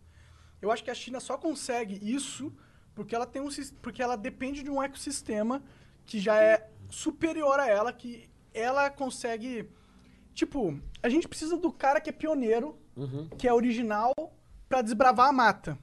E aí a gente tem os caras que vê como o cara desbravou a mata e tenta desbravar a mata do mesmo jeito que o cara desbravou. Tenta desbravar, não. Faz a mesma coisa que o cara fez e deu certo. É, eu acho que a China é isso, mas a China não lidera, eu acho. A- a não, eu entendo, o problema é um modelo. Você tem a China, que tem esse modelo. Singapura, tem esse Singapura. modelo. Aqueles Emirados Árabes lá, aquele monte de, de republiquinha, é, monarquia, na verdade, é, Olha lá, absolutista. olha 2026. Cara, esses caras é um modelo muito doido. Que é um modelo, tipo, meu, dane-se democracia, você vai comer, tá? Você não vai precisar ter tanta liberdade de expressão. Ô, pega uma pra mim também. Fica Pega na tua, você vai ganhar dinheiro. As empresas aqui, cara, na China é o seguinte, você tem uma empresa, aí você quer que essa empresa concorra com o Facebook. Eles têm, não sei se é o Baidu, é uma dessas redes dele. Ah, essa empresa vai concorrer com o Facebook, eu vou criar, o Estado vai criar a regulamentação perfeita pra essa empresa ser super competitiva, Sim. porque o Estado joga junto. É. E eles são inteligentes É, pra caralho, aí eles eles cri- tecnicamente falando. É. Aí eles criaram agora, por exemplo, eles criaram um 5G melhor do que os Estados Unidos. Eles estão trabalhando sem encheção de saco, não tem sindicato, não tem greve, o povo não enche o saco, o povo não vota na oposição, não existe previdência. A China não vai fazer reforma previdenciária, porque o chinês faz a própria pensão, né? Ele guarda o dinheiro dele, então eles têm uma poupança gigante, porque eu não vou dar, mano, previdência pra 2 bilhões de pessoas. E dane-se, e ninguém protesta, e pau no seu cu, literalmente, o que o Estado chinês faz. E aí não tem como competir com a democracia ocidental, que ela é lenta. Pra fazer, você tem que conversar, você tem que ouvir retardado. Tipo, pra fazer a reforma, você tem que ouvir a opinião da Maria do Rosário. Ah, mas tem, tem que ouvir o Freixo. Puta, mas que saco, não é mais fácil, mano. Vai tomar no cu. É, mas, mano, um bando de carioca retardado votou no Freixo. Um monte de gente votou na Maria. Um monte de gente votou no Tirica aqui em São Paulo. A galera vota mal pra caralho. E aí você é obrigado a falar com essas pessoas. Essas pessoas podem parar. Cara, o- o- um partido pode parar o andamento do Congresso se ele quiser. É, é uma escrotidão, assim, total e completa. Cara, eu sou gamer. Mas, assim, óbvio, eu não sou antidemocracia falando, é que a democracia é escrota. Não, eu sou um pouco antidemocracia do jeito que ela funciona, isso é fácil, inclusive. Especialmente porque. Tem, calma aí, tem que marcar aqui umas páginas, gente, que eu tenho uma lista de coisas que eu sempre falo. Tipo, porra, o Brasil é grande pra caralho, Verdade, mano. ó. Porra, 201 milhões de pessoas, cara. É muita gente. E, olha o- a geografia. E assim, é muito diferente, cara. É muito diferente. Eu, eu já- cara, como é que pode uma, um- umas, umas- as regras. O Jean outro dia levantou uma bola de uma, de uma regra que existe, que é um lance de um, di- um dinheiro de transporte aquático pra crianças irem pra escola. Que, porra, que tem estado que usa, que faz sentido. Mas, porra, o. Sei lá, Paraná recebe Ah. essa verba, tá ligado? Porra! Caralho, pra quê? É burro. Pra ser roubado esse dinheiro, né? Vou dar um exemplo. esse- Cara, se você entrar nessa parada. Pois é. Vou dar um exemplo. Existe o seguro defeso, que é um seguro que você dá pra pescador quando tá tendo período do defeso, sei lá, quando os peixes tá dando ovo lá, sei lá. Você pagar um seguro pro cara não morrer de fome. Só que você dá seguro defeso em todo o Brasil. Aí um monte de gente em Brasília, Brasília tem um lago Paranoá, que é um lago artificial, descobriram que existem, assim, milhares de pessoas em Brasília, que é o estado com maior eh, renda per capita do Brasil, não, o estado na cidade, que tem seguro defeso. E se você conseguisse empilhar essas pessoas ao redor do único lago que tem, não cabia as pessoas. Então como é que você tem uma regra que um cara em Brasília consegue ter seguro defeso e o cara mora, mano, num lugar que obviamente ele não pesca e tá valendo pra todo mundo? É bizarro. É mano. É um bizarro. sistema burro, É um mano. sistema retardado. E esse é o problema. O problema é o sistema. É, eu sou gamer, eu jogo jogos. Eu vivi a minha vida inteira é, tentando achar a melhor forma de lidar com um sistema. Porque o jogo é um sistema. E tudo dentro do sistema vai reger o como eu vou me comportar no jogo. É, é isso que É, rege. e aí o Minecraft, por exemplo, que é um excelente exemplo disso, que, por exemplo, ah, o sistema permite que eu tire vantagem se eu colocar um aldeão aqui com, com um zumbi aqui, ele vai produzir um golem que, que vai cair aqui, e quando ele cair vai me dar automaticamente umas barras de ferro e uma flor Isso vermelha. nem foi planejado. Isso não foi planejado, mas só que mas como a regra do jogo permite isso, aí a gente tem uns deputados em algum um estado aí que eu não lembro qual é, que, que os caras simplesmente não precisa, ele gasta verba indenizatória e que pau no cu e não falar Exatamente. porra nenhuma. É uma Essa é a regra do jogo. é. Então assim, o que, que ele pega? Ah, ah, ah, eu posso fazer isso aqui porque a regra permite, igual o Bolsonaro. Ah, esse dinheiro aí eu uso pra comer gente. É. Porra, caralho, mas, ah, é legal, mas não Tá é na moral. lei. Ele fala isso. É, é, não- é legal? Eu, eu cometi um crime. Não cometi, então tá Pois tudo é. bem, pô. Mas não é moral, É tá ligado? Exatamente. Então, é- esse, esse tipo de subversão das regras, esse, Isso esse- nunca vai mudar. O ser humano sempre vai analisar um sistema e vai pensar em como se dá. A gente foi feito para isso. Nosso cérebro, a gente só sobreviveu porque a gente é muito bom em, orga- em ver padrões, entendê-los e saber como usar a nosso favor. Então, Foi por isso que a gente sobreviveu, né? É, mas isso parte de um princípio. Aí eu vou. evidentemente, vai ter um Vambora, cara aqui que vai me vambora, xingar. vambora. Isso parte Vambora. de um princípio de, um, de um, individualismo muito extremo, né? Porque quando você tem. Vou dar um exemplo. A Suíça é um país que tem democracia direta e é um país que todo mundo participa da política. E os, só que o lance da Suíça é que ele tem uns cantões. Ou seja, é tipo, você tem- quase democracia perfeita. O cara mora numa cidadezinha de 3 mil pessoas e que pertence a um cantão, aí você cria um conselho, todo mundo participa. Porque a Suíça é um país que meio que, que não permitiu ter um Bolsa Família lá. Que essas pessoas têm um senso, tipo, eu vou defender meu cantão. Não, isso tem que ser tocado direitinho. Ela tem um senso de comunidade tão grande que, tipo, eu não vou ser cuzão pra me defender, que eu vou foder meu vizinho, ele é meu brother, o meu cachorro é, comeu a cachorra dele, minha filha, mano, há 200 anos atrás, minha família dele ajudou. Você tem um senso de pertencimento à comunidade tão grande que você pensa, não no teu individualismo mais é, óbvio, e você opera em nome daquela comunidade. E isso é, tipo, isso vai muito contra a ideia do, do, do ser humano como um, um robozinho autômato, sempre pensando na maior vantagem pessoal que ele, como robozinho autômato, pode, pode ter. Porque a gente é um animal gregário. A gente não é um tigre. Por exemplo, um tigre é um animal que. eh, A vida dele é uma aventura de tigre, né? Eu vou comer, eu vou caçar, vou me esconder. Ele não opera em bando. Nós, no- nossa felicidade é uma felicidade também social. A felicidade nossa enquanto ser humano depende muito do outro. Então, a, a gente não tem só esses estímulos que respondem a, a- Concordo, a vantagens concordo. individuais. Se a gente tivesse um senso de comunidade maior, que é uma coisa que os americanos historicamente tinham. Tipo, mano, eu vou defender minha comunidade, eu tenho minha arma aqui e tal. Isso, isso cria uma, claramente assim, um interesse público pra que tudo vá bem, porque você gosta da pessoa que pertence à sua comunidade. Aqui no Brasil eu penso o seguinte: aqui no Brasil, se um cara tá assaltando a casa do teu vizinho, a maior parte das pessoas fala, ih, se fudeu, foda-se, não é problema meu, você não faz nada. A gente não tem esse senso de comunidade. Aí, mano, a gente tem que voltar pra história, assim. O brasileiro nunca teve isso, essa coisa de tipo. Mas aquilo que você falou mesmo, a Suíça é outra parada. A família do cara, é, a gente tá junto com a minha família há 800 anos. O Brasil, mano, todo mundo veio pra essa terra aqui e fala, mano, tem que. Eu tava numa merda, vou vir aqui. Mas ninguém. A gente não tem, a gente não A gente é não unido. tem. A gente, A gente- a gente não tem esse senso de não comunidade. vai se tornar unido. Nunca.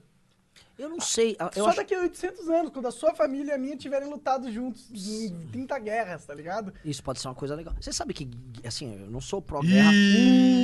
não, mas eu sei, eu, eu Ah, concordo é, com isso assim, não, eu acho que quem, mano, quem come merda junto, ou quem Permanece morre junto, é. você cria. Que são as, as grandes narrativas também, né? Tipo assim, participar de, uma- de um evento dramático junto, isso une muitas pessoas. As pessoas têm um. Que é a criação do- de um mito coletivo. Né? Tipo assim, o caralho, este grande evento histórico, nós. Aí você. Sim. E a gente tem esse problema, né? Reparou que, assim, a- as grandes conquistas do Brasil nunca são tratadas como uma conquista do povo, mas sempre uma elite. Em todos os pontos. Do, da- do- da independência do Brasil, que tem muito mérito do, do Dom Pedro I, óbvio, mas, tipo, o Lula falar que ele libertou os pobres. Isso, isso é uma coisa que eu Tipo odeio assim, do Lula. Como assim? Eu não participei disso. É igual quando o Lula fala assim: não, eu tornei a sua vida melhor. Como eu tornei? Quem tava trabalhando Tornou lá. caralho, você Aí vem esse bebeu filho da puta falar isso. roubou, filho da puta. Então, assim, as construções nunca são juntas. Tipo, a gente ganhou junto essa porra. É tipo, ganharam pra Alguém mim. te deu. Só que aí entra o contrário. Não, que aí... se for o Flamengo, aí todo mundo joga junto. Ah, lógico, lógico. É, é, que aí entra uma detalhe, coisa que gosta de falar que é a Fla Press, né? O Brasil ou o Flamengo? Não, eu não sou, não. Meu São Paulo ganhou, tá? Jogou mal, mas ganhou. Calma aí. Agora, o. o... Até, até entrou em Flamengo. Mas é, tem a ver com futebol, que eu ia falar. Aí, como nós brasileiros não temos vitórias comuns como povo, a gente é obrigado, tipo, ficar gozando com o pau alheio e outras coisas. Tipo assim, nós ganhamos a Copa. Não, não, meu irmão, quem ganhou a Copa foi os jogadores. Uma vez o Nelson Piquet, é um cara que eu adoro. Acho que, acho que o brasileiro mais da hora que eu conheço é o Nelson Piquet. E ele foi campeão de Fórmula 1 em 81 pela primeira vez, e ele ganhou. E, tipo assim, a imprensa tratava ele igual um lixo, porque ele era tipo anti-herói. Ele era tipo o Ikki, ele era o Vegeta. Vinha a imprensa e ele, ah, se fuder, eu tô na minha. E aí ele ganhou o título, ele saiu do carro, acabou de ser campeão mundial, veio uma porra de um repórter da Globo, e a Globo que tratava ele meio que foda-se, com a bandeirinha do Brasil. Piquet, Piquet, conta dessa vitória dos brasileiros. Ah, Vitória do Brasil no caralho, quem ganhou isso aqui fui eu, porra. Vai se fuder. E saiu andando. Por quê? Por que, que a, a nós brasileiros que não temos vitórias como povo queremos ficar curtindo a vitória do Piquet? A vitória é do Piquet.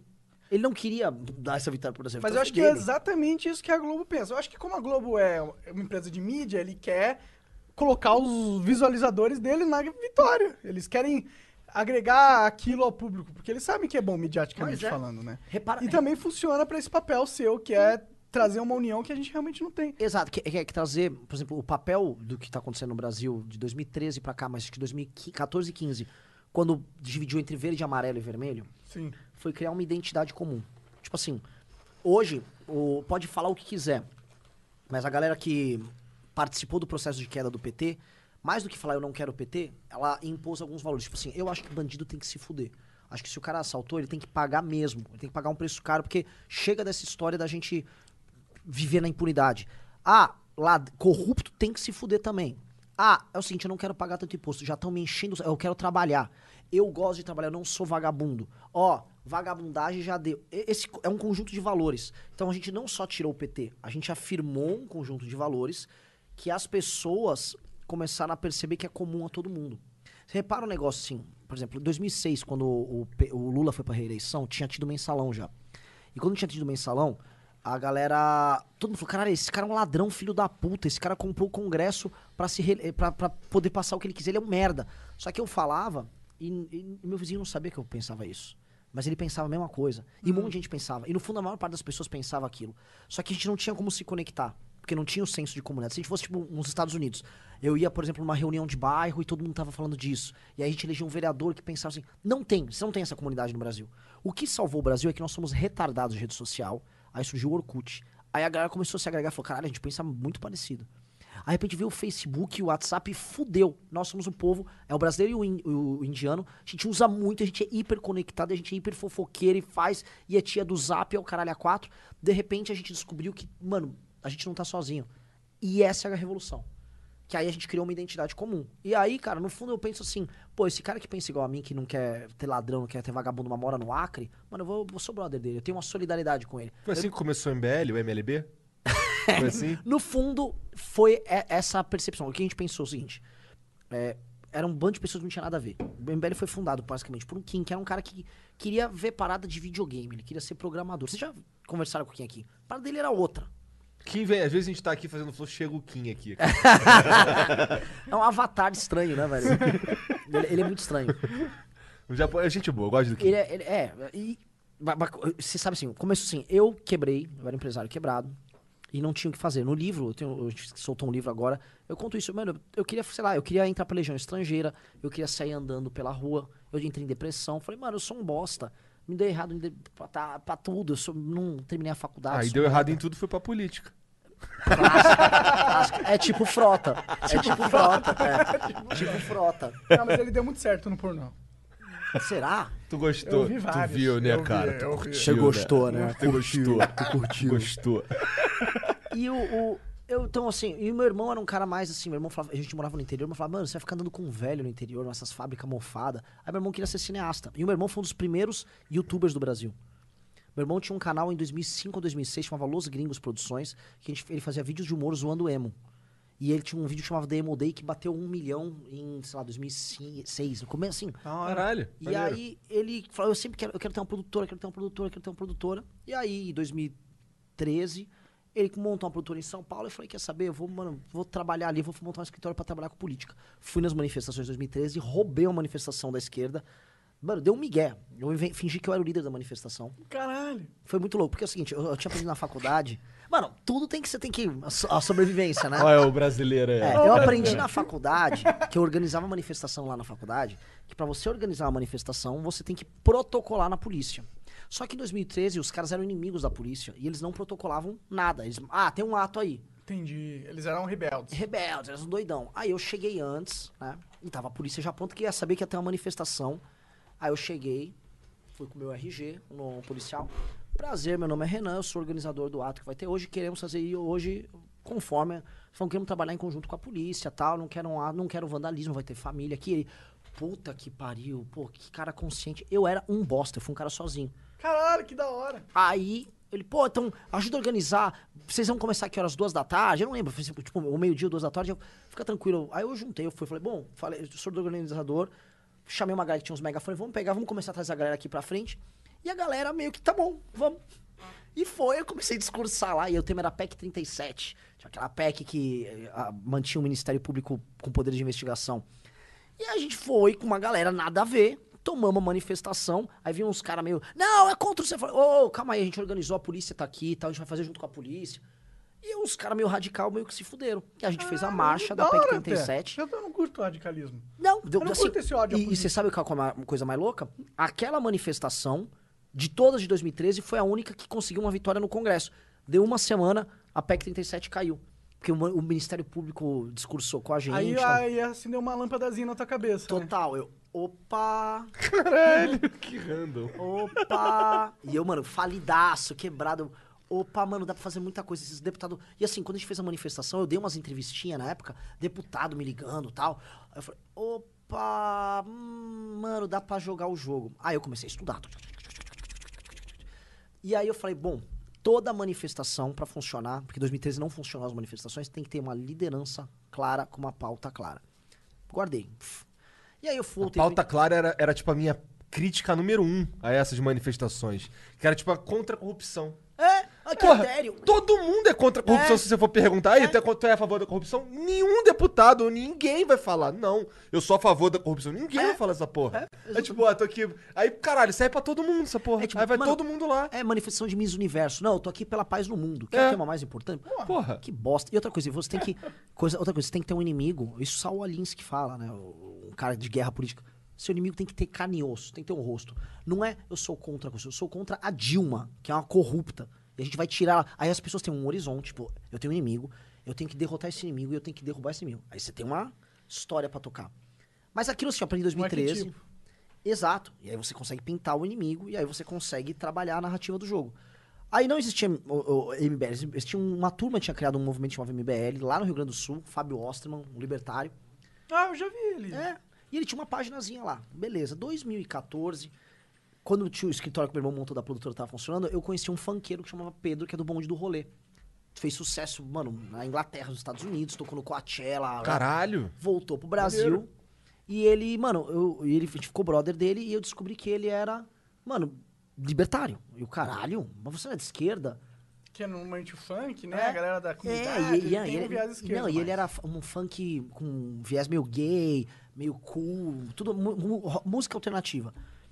E ele tava descobrindo, ele descobriu a Pablo Vittar, esse Pedro.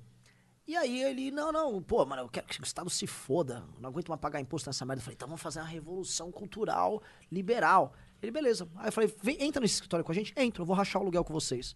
Só que a gente montou um escritório, isso já em 2014, e não tinha como pagar o escritório, porque o escritório não tinha cliente. Tipo, era um lugar que a gente ficava. Nisso, por conta de- dessas movimentações políticas, um amigo meu no interior de São Paulo apresentou um cara que queria ser candidato a deputado estadual, chamado Paulo Batista.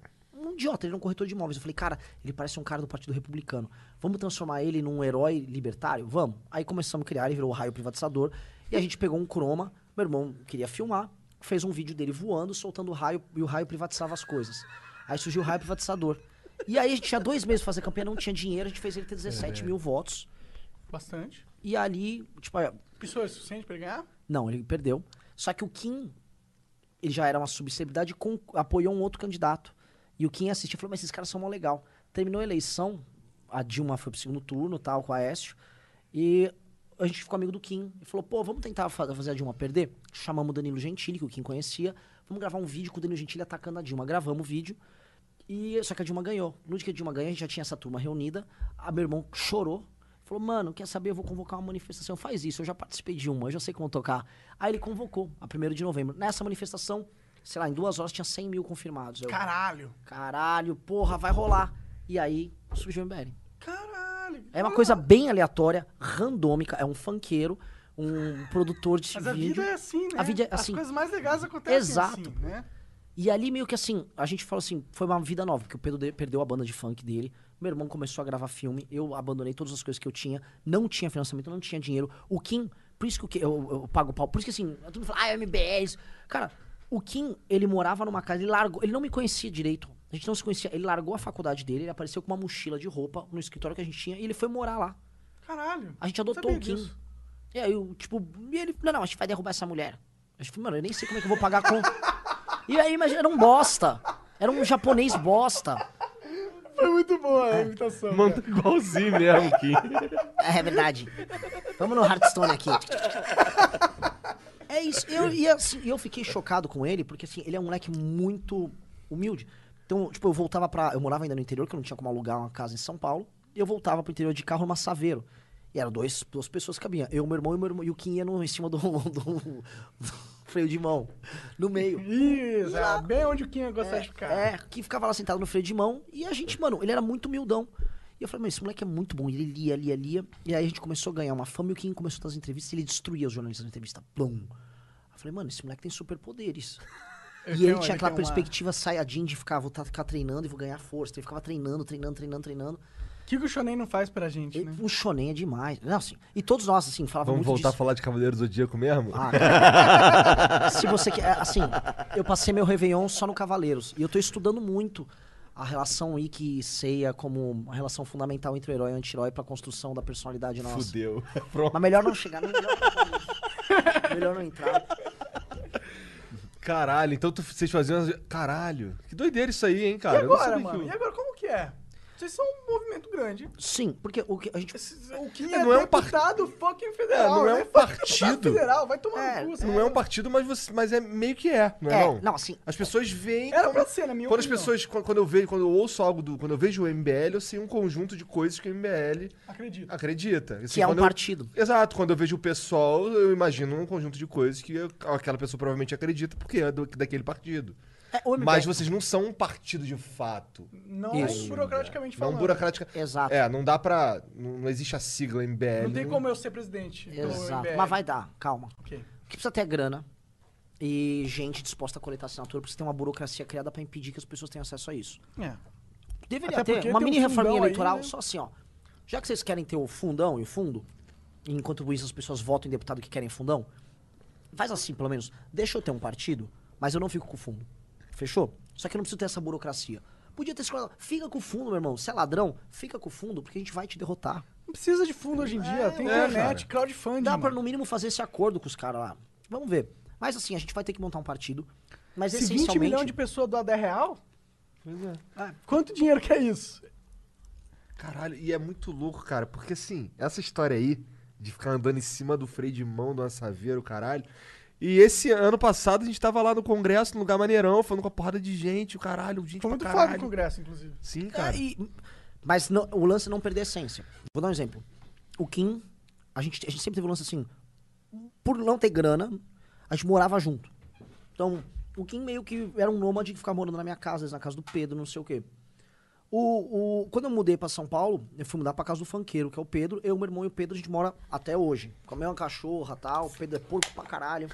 Tipo, Monark. Tipo eu, então. eu sou Já o porco. Kim pegou essa cultura, aí ele foi morar em Brasília, deputado, e deputado gerar aquela coisa na babesca e tal. Ele mora, ele e os funcionários, o que é uma coisa, obviamente, insalubre. E ele mora, ele, com quatro funcionários no mesmo apartamento. Fica lá. Os caras trabalham de dia e à noite estão jogando videogame. Não, não. Entendeu? E a gente tem essa cultura, assim, de bando de amigos. Band of Brothers. A gente é um grupo de amigo.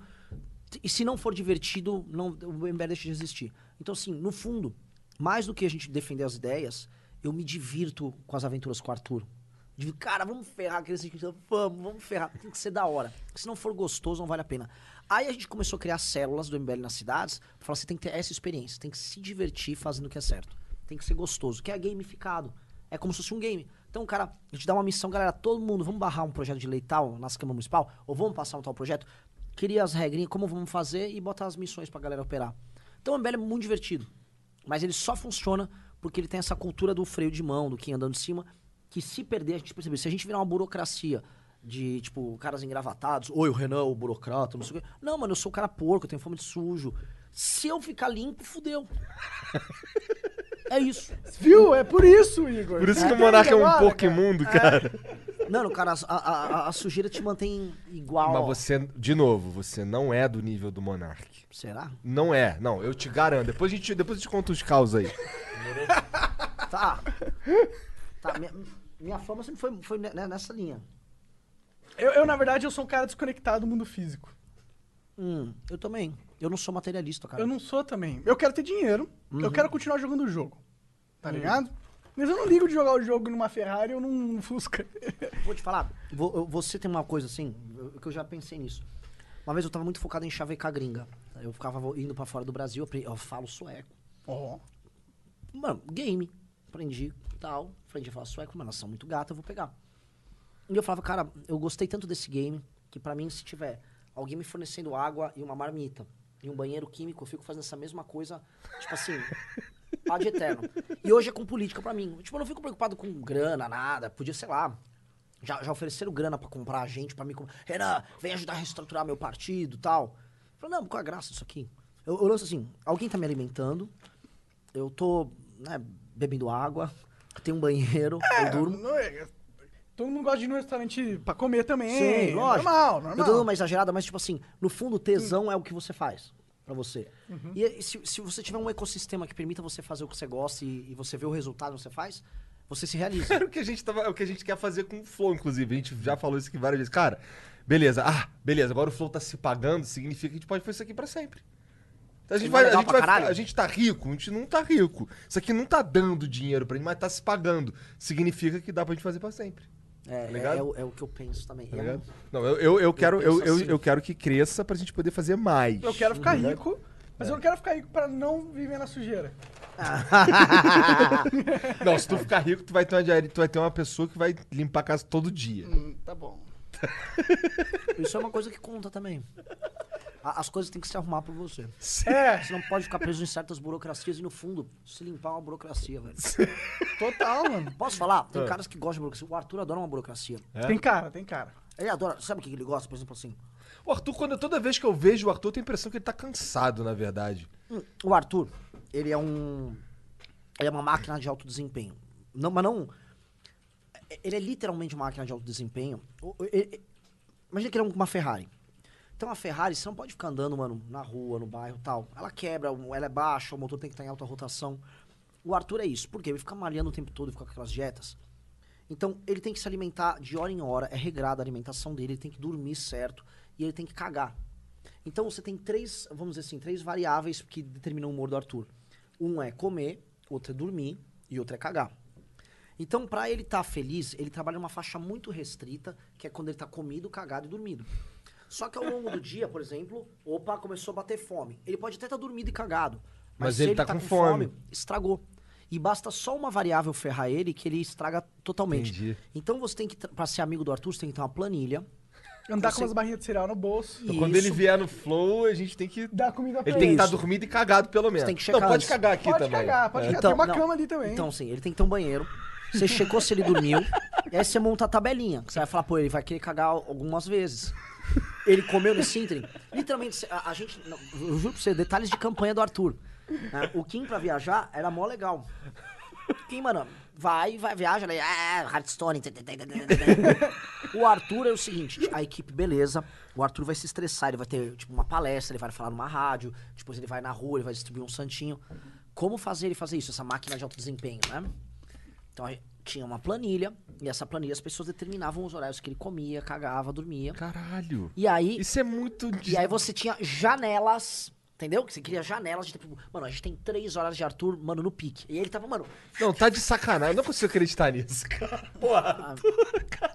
Ah, então ele, pra ir pra, pra, pra câmara lá, falar aqueles bagulho lá, expor os outros caras, ele comeu, cagou. É, ele tem, mano, é, ele, ele é um. Eu não sei, a gente pode pegar referências em videogame, ele tem que estar, sabe, com a barrinha cheia. Aham, Tá com a estamina ali. A estamina tem que estar. É tipo um Daisy, ele é tipo um Daisy. A estamina dele pra baixar é, é fácil. Só que por isso, assim, ele, ele é um cara monta muito Mas bem. também ele- quando ele tá com a barrinha Muito cheia, full power. é trator, tra... Full- como que é? Trator Teixeira. Trator Teixeira. É tipo isso, o trator Teixeira é tipo aquele shopping que você tem no, no jogo, que você leva o personagem, ele já resolve, ele deixa, sobe tudo no É cara porque rápido. lá no Trator Teixeira tem um banheiro, tem, um, banheiro, ca- cafezinho. o melhor da o região. melhor cafezinho da região. E outra coisa, você pode dormir assim, é um lugar calmo, é, então você nem tem barulho, você pode, sabe, você com aquela palha na boca. Aham, e só dorme. Então o Arthur é isso, é um animal de alto desempenho, com pequenas faixas onde você tem ele full power, e você usa ele full power ali, e realmente é full power. Mas Ele é corajoso, né, mano? muito. Não, o, o Arthur é, é, é a um nível de É porque eu acho que ele sabe Muay Thai, Muay Thai, que ele sabe? Jiu-Jitsu. Então ele sabe que ele aguenta uns caras na porrada. O jiu-jitsu é, é uma parada que, tipo, você aguenta até um cara maior que você. Quem na foi porrada. aquele cara lá que foi pra dar umas porradas nele no troço que ele mandou? Vem! Vem! Mandou um Mortal Cara, Kombat. mandou Tarará. Mortal É, Kombat. é. Não, ali assim. eu, eu faço box e eu. E, porra, a guarda do Arthur, aquela guarda ali. Que que É, ele mandou um Tá Mortal totalmente Kombat. aberta. Eu falei no flow aqui. Você tem uma porra, porrada aqui, aqui, aqui. É, É, guarda Kombat. bosta. É, a guarda É. foi bosta. Tá ligado? Mas aí os caras, eu tava E é vendo é o vai comentários. assim? Não, Guarda é que no videogame corta os frames, aí É, daqui é, a mão já aparece aqui, tá ligado? Aí os caras falam, não, esse é guarda de Muay Thai. Que ele, com esse braço aqui ele impede do cara chegar. Papo furado, Não. puta guarda bosta. É escudo e a lança, cara. É. o que rolou lá foi assim: tinha uns sindicalistas que estavam indo defender que não rolasse a reforma da Previdência. E eles não apenas estavam defendendo uma ideia ruim, como eles estavam fazendo barulho pra caramba. E eles ficavam xingando de forma muito ofensiva a Janaína quando ela tava falando. E o Arthur, enquanto a Janaína tava falando, eles ficavam, ui, vai morrer tal. O problema é o seguinte, que aí tem uma questão pessoal. Muito democrata. Pra caralho. o cara, um dos caras que estava xingando o Arthur, estava presente no dia que o Holiday tomou o tiro. E que também falou, uh, vai morrer no dia que o Holiday tomou o tiro. Então, Que pode ser uma coincidência. pode ser. Assim, Pode também não ser. mas pode ser assim, é o cara que tipo, ah, tá, aham, o Holiday tomou tiro, né? Tipo, a gente não tem como provar nada. É, mas tipo tem assim... engolir. Mas a gente- caiu a- o projétil? Vocês pegaram o projétil na Não, mão? a polícia pegou, fez a balística. Ah, então perfeito. Assim, É porque poderia ser uma pedra também. Se bem que o buraco ele é Não bem dava. redondinho, Vicente, né? é É. um quinto andar de um prédio. Entendi, alto pra Pra caralho. você conseguir a parábola, pra você fazer um negócio entrar reto, porque ela entrou reto, você, mano, você tinha que jogar muito de longe, não dá pra jogar de longe. E, tipo, você tem que ser muito forte. Muito Como não forte. pegaram esse cara? Ele deu um tiro na frente da. Porra, pelo amor de Deus. Tinha um câmbio, não acharam até agora. Caralho, isso quase- já pensou se ele mata o Holiday? Não, Imagina a passou, assim, merda. o Holiday tava aqui, o e o tiro que, que esse assim. cara tava pensando, cara? Imagina se ele mata o Holiday. Que nem o cara que esfaqueou o Bolsonaro. É, mas- Caralho, Imagina se cara. ele tivesse matado o Imagina Bolsonaro. se ele mata o Bolsonaro. Pela cara. ia ser. Ia ser Meu guerra, Deus, talvez. cara. Não, ia ter uma merda. Ia guerra civil, mano. Porque a galera não ia simplesmente pegar toda aquela energia que eles estavam depositando no Lógico. Bolsonaro e, E jogar depositar em fora. outro cara. É. É. Não tem Essa isso. energia ela tem Fudeu, consequência, meu irmão. Essa Cada um- energia, energia é muito importante. A gente zoou os caras que falam de energia, porque ah, esotérico, cara, mas e- existem energias. As energias elas podem ser psicológicas, mas elas são reais. Pode ser não, não serem reais. na- você não pode conseguir medir através de um medidor de ampere, mas elas são reais porque elas têm consequências na realidade. Elas têm Pô, se bem que um mataram a caminho. Marielle aí, então tá se arrastando até agora também, Ah, né? já descobriram quem foi, não foi? Meio que já sabe quem É, foi. meio que já sabe quer quem saber o mandante. É. É, Dá obviamente falta, vai- dá falta ver alguma coisa. A esquerda quer falar que foi o Bolsonaro e tal, tu vai ficar esse drama, mas... Ah, é, todo mundo, tudo é o Bolsonaro. Agora sim, se tivesse matado o Holiday, não seria um décimo do drama da Marielle. Essa é a verdade. O Será? Assim, a Marielle, primeiro, não teve povo chorando a Marielle. Agora, a imprensa brasileira e mundial trata a Marielle como se fosse tipo Jesus Cristo Martir, morreu. martir. É. Tipo assim, e Ela é um, é um pouco martir, né? Ela defendia as causas delas e morreu por causa disso. justo. Só que assim, ela não é uma heroína do povo que não sei o que. Ela foi votar. Engasguei com milho de pipoca. Eita. É Marielle, mano, tá? Ai, não fala mal de morto, não. É. Ela era uma deputada que foi votada nos bairros de rico. Era uma deputada queridinha pelo universo mais elitista, o frechismo lá do Rio. Ela não é a representação da mulher negra carioca. é, Não é. Até porque o cara, o cara que é pobre mesmo, pobre, pobre mesmo, não é culto. Não, Se ele fosse culto, ele não seria pobre, porra. E a eleição do. Rio demonstrou que o pobre não votou no Crivella, né? Não no votou? Freixo. Ele votou no Crivella. Voltou no Crivella. Ele votou no evangélico. Que é um otário também, na minha opinião. Sim. Um Mas, tipo assim, demagogo. o, o, pobre- o- esses caras do PSOL ficavam falando, ah, eu defendo. Calma aí, meu irmão. Quem vota no PSOL tem grana. É os caras do Leblon. É. Eu Aqui sei. em São Paulo também. Que eu não consigo entender muito bem porque o cara do Leblon vota nos caras do PSOL. Eu fico vendo, por exemplo, eu dei aula um tempão. Ah, caralho, tá aí mais um item da lista. É, na cultura inglesa. Dei aula, dei aula, e assim, eu dava, como eu dava aula em Botafogo, eram uns caras que tinha dinheiro que ficava lá, tá ligado? E eram uns caras assim, esquerdão, os professores também, tudo com dinheiro, tá ligado? Morava num. Ele, tinha uma que morava bem em frente à Parada Lago, uma casa maneira pra caralho lá, avaliada 3 milhões de reais e tal. E nessa vibe, tá ligado? Os caras assim mais. Por um lado que. Por um lado, Coladex. Pois é, mas eu não, não esperava isso deles. Afinal, eles estão numa posição de. de, de, de- que eles se beneficiaram do, de- do dinheiro em si, tá ligado? Sim. É que você tem que pegar a característica da burguesia carioca com a paulista. A burguesia daqui é uma burguesia ligada ao, ao trabalho, setor privado. E a burguesia lá é muito, desde, assim, desde o século XIX, muito ligada ao serviço público. Então, aquela coisa assim, o pai é um funcionário público muito Faz aposentado. sentido. E aí o filho dele tem essa pretensão de eu vou contemplar e transformar o mundo. Porque o primeiro pai é um burocrata que trabalhou no Estado e que transformava o mundo ao redor. E o filho acha que tá nessa situação, não entende a lógica do mercado que banca eles. E aí ele vira esse transformador. Eu vou transformar o mundo ao meu redor, bicho. E aí você E é cria... o pai que paga a porra do aluguel dele lá de 15 mil reais na beira É, da praia. Exato. Na verdade a gente paga, né? A gente paga. É. A gente paga. Então, essa lógica aí é muito... assim, Mas eu entendo essa lógica. Eu já me senti assim, exatamente assim. Eu já fui aquele cara. Eu já quis me filiar ao pessoal, de verdade, não tô nem zoando. Mas não. aí se filiou ao Partido Verde porque é verde. Ah, já deu uma verdinha lá. Falar, pô, no mínimo, no mínimo eu posso dar aquela brincada, né? Sabe que Gabeira, eu tô no pô. Partido Verde, né? Agora sim, o Gabriel eu achei um cara caralho. Quem que, que- eu não tô por dentro? Gabeiro? Não, Era jogador de futebol? não, não. não. O Gabeiro é que ele, era, que ele é famoso no Rio, pelo menos. ele já Entendi, tentou ser entendi. prefeito do Rio. Nossa, eu quis muito que ele ganhasse. Tipo, eu queria fazer campanha pro Gabeira no Rio. Eu acho o Gabeira um dos caras mais decentes que tem. É um cara, cara- é um cara com um espírito quase libertário. Legal. Um dos melhores escritores de política que tem. Trabalha, tá- hoje ele tá na Globo News. Foi, foi do PV, foi candidato. É um cara a favor da legalização é, Eduardo Jorge. da maconha, mas ao mesmo amigo do Eduardo Jorge, mas ao mesmo tempo é, mais para mercado profundamente antipetista. Ele foi revolucionário nos anos 60, aquele filme O que é isso, companheiro, que conta o sequestro do embaixador americano. Ele era do grupo que sequestrou o embaixador Caralho. americano. Então ele Daí já não concordo. Aí nos anos 70 ele apareceu com um tanguinha, sunguinha de crochê. de- É. Entendeu? Ele era, mano, doidão. A filha dele é surfista de aquelas ondas gigantes. Caralho, que foda. Foda. E assim, é um cara que a gente já encontrou em Brasília algumas vezes. Sabe aquele cara que tem uma história na esquerda, mas não é nada, zero retardado, super pé no chão. Assim, se a esquerda brasileira fosse perfil Gabeira, cara, tava muito tranquilo. Eu acredito que muito da esquerda vem de uma ingenuidade e de um desejo de ver as coisas melhorarem. Eu acho que eles não só a esquerda não é ruim. Tipo, tem a galera que é. São ingênuos só. É, tem, tem um cara que se aproveita. Que, sabe, tipo, frota. Só que pra direita. Mas eu acho que a maioria da galera ela só quer. Porra, ela vê o cara ali mendigo passando fome, ela fica com dó. Ela olha assim, caralho, mano. Tudo culpa. A gente podia dar dinheiro pra eles, tá ligado? É inocente. Eu acho que eles são muito resgatáveis, tá ligado? Eu acho sim, tanto que eles estão sendo resgatados, né? A boa parte da- do eleitor de esquerda, ele tá deixando de ser de esquerda, cada vez mais. Ele tá mudando o, o perfil. O que teve que a esquerda também, e esse é um problema em geral, não só da esquerda, mas do próprio centro no Brasil, é que o que se tornou esquerda é um conjunto de valores e de visão, uma visão de mundo que uma elite segue, e não o povão. E essa elite vê o mundo, ela quer transformar o mundo de acordo com essa visão. É tipo assim, é dois países diferentes num só, dois povos no mesmo país. A elite brasileira, ela pensa de uma forma, então ela, não, não, como assim vocês querem que um, um assassino, tipo, fique muito tempo na cadeia? Vamos ressocializar. O Brasil prende muito. Tipo, essa não é a visão do povo. Só que essa elite pensa assim. Essa elite tem toda uma cultura própria, ela tá na imprensa, ela tá nos meios acadêmicos, ela tá nas artes, ela tá nos partidos políticos. E essa elite, que em geral é identificada com essas ideias que hoje a gente identifica como esquerda, do politicamente correto e tal, essa elite, ela vive e tem uma estrutura de poder muito diferente das pessoas. E a gente tá fudido nesse ponto. Eita, meu celular tá, mano, falando Falou que sozinho. tá fudido, ele se ativa ali.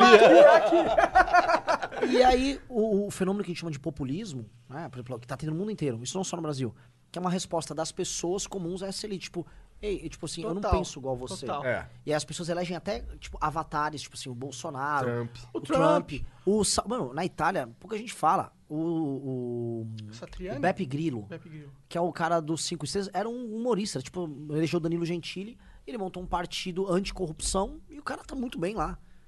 E você tem um monte, as pessoas começaram a eleger gente e falar, ei, eu não concordo com essa bosta dessa elite.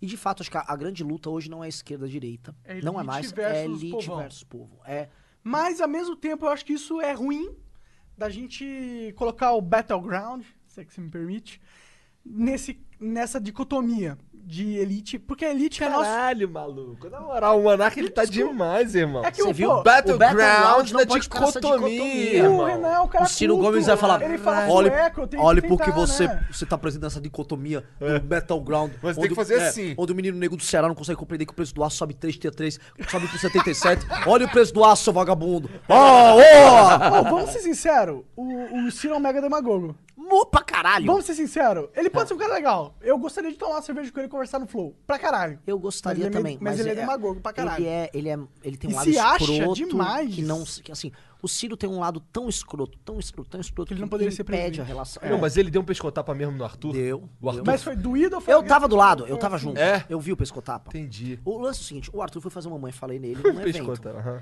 E aí ele não entendeu no começo, aí quando ele entendeu e viu, ô MBL, sou do MBL aí, deu um tapa. Mas ele deu mesmo tapa, tapa, tipo, Doído. Pra um incomodar. tapa- Cara, é maluco, imagina o Arthur quebra. Quebra na Arthur porrada poderia fácil, quebrar fácil. fácil. Pelo amor de Deus, o Adu sabe É. jiu-jitsu, ele pega ali no mata-leão e É, já é. põe pra dormir. É, é. E o Ciro foi lá, deu tapa, saiu andando, achou que, assim, achou que se deu bem na história. A ideia de que o Ciro é um maluco. bem mal. O Arthur colou ali cada vez. E assim, a gente teve um papel no MBL muito de fuder o Ciro involuntariamente. Porque assim, o Ciro começou a dar declarações racistas contra o Holiday o tempo todo. Capitão a gente mato, processava né? e ganhava, processava e ganhava. No meio da eleição, é débil mental, como é que o cara. Assim, o Holiday é um vereador muito bem quisto aqui. Assim, ele é um vereador. É de São Paulo aqui. É, é o vereador mais aprovado de São Paulo, vereador De que região que ele cuida? ele não cuida de uma religião. Ele é um, é um cara que tem voto de opinião. Normalmente o região... É, mas ele tem voto de opinião. Tipo assim, todo mundo das regiões votaram no Holiday. Então, o, como é que você fica xingando o cara? Esse capitãozinho do mato, ô, seu negrinho aí, não sei o quê. Aí ele faz- fez isso e o pescotapa no Arthur.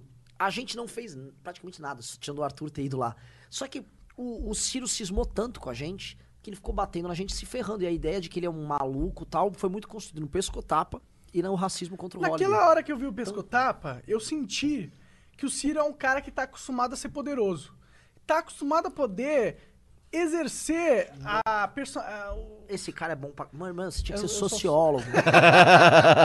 o Monark tinha que ser. Meu irmão, Cuidado você com é o que tu sociólogo. Deixa eu- Para! Eu vou acabar sendo você tá, presidente, você cara. é o seguinte, você tem- sabe o que você tinha que fazer? Você tinha que ir lá no Chico Buarque, matar ele Caralho. e se assumir Caralho. como filho do pai dele. Como... Porque é o seguinte, você tá falando outra construção é, antropológica, sociológica do Sérgio Barro de Holanda, que ele explica novamente aquela figura do, cap, do senhor do, do senhor de engenho, do, do, do capitão, do coronel, que novamente ele acha que ele é um poder político, econômico, que o poder político estabelecido pertence a ele e que ele pode tudo. Então ele vem com essa mentalidade que arcaica. assim, "Ô, eu, eu sou muito ligado em árvore genealógica. Já fiz a minha descida dos caras muito pica. O Ciro também. Mais que eu, inclusive. Toda a família dele é nobre. E nobre pra caralho. Não só Entendi. nobreza brasileira, nobreza holandesa. Caralho. O Ciro Gomes, ele é de uma família de coronéis e de senhores de engenho e com gente acostumada a ser nobre. A ideia de que um cara comum, como o Holiday, não concorda com ele, porque agora ele cismou que. Ofende, né? É, é, é, ofende. E lá no Ceará, como você tem um arcaísmo, o capitalismo não chegou tanto lá. O povo no Nordeste, e por isso que o- assim, o Nordeste é a grande fronteira que a gente tem que transformar, o Norte também. É que como não chegou o capitalismo e a própria modernidade ainda não chegou pra valer, as pessoas ainda estão com uma mentalidade eventualmente construída no século XVIII, XIX. Do tipo, o coronel pode, e eu vou pedir é ajuda pra lá, ele. Né? Tão popular. E esse- o Ciro se alimenta disso. Ele se alimenta da ideia de que pô, uma pessoa comum não vai questionar ele. Ele não é questionado lá, ele é o rei de onde ele tá. A ideia de tipo, que um Arthur vai fazer uma mãe falei do lado dele, ele acha que tem que chamar os capangas e dar um, quebrar o, o pau no Arthur. Arthur é só uns Harris mortal É um comparado mortal, a ele. Porque o Arthur vem de uma realidade assim, o Arthur do Centro-Sul, burguês, um cara da cidade que acha que tem direitos. Porque é um cara moderno. Tipo, eu tenho direitos intrínsecos, eu posso falar claro. com todo mundo. E tem mesmo, E pro, sim, mas pro Ciro não. Pro Ciro, é, o, o rebotário, o povão, é lixo. Ele sabe como cuidar. Eu vou cuidar de você bem, porque eu sei tudo. Eu sei que o preço do aço é 3,77. Eu vou tirar seu nome do Serasa. Vou tirar seu nome do Serasa porque eu posso. Eu sou um homem macho. Então, essa ideia, assim, arraigada do coronelismo é a ideia mais arcaica do Brasil. O Ciro é tipo como se fosse um. Sei lá, sei lá, alguém tá andando e você achou um dinossauro no mato. Como? Caralho, isso é de uma era muito distante. É o Ciro. É tipo, assim, ele é a representação de uma entidade muito velha do Brasil. E ele, ele, ele não consegue conceber. Por exemplo, quando ele olha assim, o Holiday, como é que, mano, você pode ser preto, você não concorda com os pretos que deveriam mandar em você e os brancos que mandam nesses Como pretos? que tu não é um preto iludido? É. Como? Como, como você pode ousar? Assim, quem você pensa que você é? Seu, seu merda. É isso que ele pensa. Eu tô- eu- e é isso que eu sinto também. E é por isso que, é assim... Mas é, ele fala bem. fala... Não, e ele é Como inteligente. ele fala uns números que tu fica, caralho, o cara falou uns entende. números. 77 vira 33, multiplique pelo aço, olha o menino negro da Mas- periferia. Sim. Olha. Não provou pro Samidana que o Brasil não tem um milhão, um bilhão de venture capital ao ano aqui. O Samidana, você ficou sabendo dessa polêmica? Eu vi a treta deles. Cara, a gente contou, inclusive tem um Flow dos Flowers que Nós é o- vamos soltar, porque a Nós gente é vamos gente soltar, boa. porque a gente é de boa. Foi muito foda com o Samidana, que é o nosso conteúdo exclusivo pros apoiadores. Inclusive, apoiem o Flow, apoiem o MBL também e apoiem o Flow, nós todos precisamos do seu dinheiro. E manda 10 conto aí pra gente, superchat. 10, é, é 20 conto, na verdade, o apoia. Não, superchat, superchat. É, o su- superchat é 10, dá pra Que a gente mandar não também. falou no começo, agora que eu tô lembrando. Não falamos? Fala um pouquinho. Falamos não. Não? Tá. Falamos já? Não falaram. Então, ó, se você botar aí 10 do superchat aí, que o Jean deve ter digitado pra caralho ali já, é, a, gente, a gente vai ler depois aqui do que acabar o flow, a gente vai ler alguma, o seu superchat a partir de 10 conto, beleza? Tá, continua a sua ideia. É, é, manda superchat. Superchat, assim, Copiamos o MBL, inclusive. querem xingar, querem, assim, se quiser uma pergunta Quer xingar o mim, Renan? Xinga, eu respondo o que vocês mandaram. O que Renan é mandar, o cara com a mentalidade, ó, é blindada. Ou não, ou não. Manda não. aí a o seu pior xingamento. Vai me expor, vai me deixar na merda. Ah, você é um pouco blindado, eu sinto. Eu sou ratão, velho. Eu tô acostumado com essa porra. eu sou barato, eu sou sobrevivente. Porque eu já quebrei antes de entrar na política, eu já, eu já não tenho Quebrar nada. é bom. É lógico Quebrar que é. é. bom, mas é ruim. É lógico. Eu não queria quebrar nunca mais, não quero. Ah, provavelmente eu vou. Mas eu não quero nunca Não, mais quebrar. não, não aqui. Isso Não, aqui não. Aqui não. É, aqui não. Mas Assim, acho que quebrou ao foi muito vivo, você- bom, mas É. tipo, aí não precisa mais. É, é, é bom, é bom depois. É bom É. depois que você quebra, você entende por que você quebrou, e eu acho que existem coisas que você aprende assim. Tem uma música do Bob Dylan, o Like a Rolling Stone, que ele fala When you got nothing, you got nothing to lose. Quando você não tem mais nada, você não tem nada a perder. E é isso é um tesão de você se fuder. Quando você se fode, você fala, quer saber? Foda-se. Que Eu tenho mais nada a de perder, verdade vambora. importante pra mim. Exato. Quando você é, é, não passa a não se apegar nas primeiras coisas que você conquistou, você perdeu. É, é do caralho. É, é muito libertador. É libertador. É, é traumático, é ruim, você vai chorar, que nem uma menininha algumas vezes. É Mas porque é bom. meninos não choram? Oi? Meninos não choram? Meninos não choram, nós somos machos. Não, eu Pô, choro- outro dia eu a Carol choro veio perguntar caralho. pra mim. Carol veio perguntar, papai, você chora depois de adulto e tal? Eu, filho, eu tava chorando outro dia aí. É. Eu só não choro na sua frente pra você não ficar desesperada, mas eu choro. Claro, todo mundo chora. É. E eu acho que o cara que não consegue chorar é o cara que não consegue se conectar consigo mesmo. Ele é demais, cara. O Monarca é filósofo, cara. tá de sacanagem. Essa dicotomia no Battlegrounds, tá ligado? essa própria evanescência do ser. Exato, cara. No âmago do.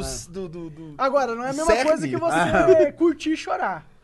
Tem gente que curte chorar. Tem. Curte o sentimento de Rubinho. Barrichello. Não, eu faço de tudo pra sair, irmão. Inclusive, esque- vou ali pegar meu remédio, que eu esqueci. Mas, é, mas eu acho que uma- um dos grandes defeitos dos seres humanos hoje em dia, e que a gente entra numa conversa que a gente começou lá no começo desse flow, que é que a gente acha que é, transcendeu Deus, ou transcendeu a vida, de certa forma. E querer não chorar é isso, é tipo, mano, eu não, eu não preciso ligar pras, mi- pros meus... pros- pras coisas internas que acontecem comigo. Isso eu sou homem, eu super... Não, mano. Não, mano, você... Isso é um bosta. Aprenda com. com, com, com- ah, seja humilde. né? A gente tava falando também de cogumelo. O legal do cogumelo é que ele te põe numa situação tão. De descontrole total da situação. Ex- É o seu subconsciente. Seu, seu lado mais sombrio e escondido, ele toma o, o controle, ele manda ali, você só segue o flow. E ele. Como eu tenho medo disso. É, E você sabe como é que você segue? Montado num trator Teixeira.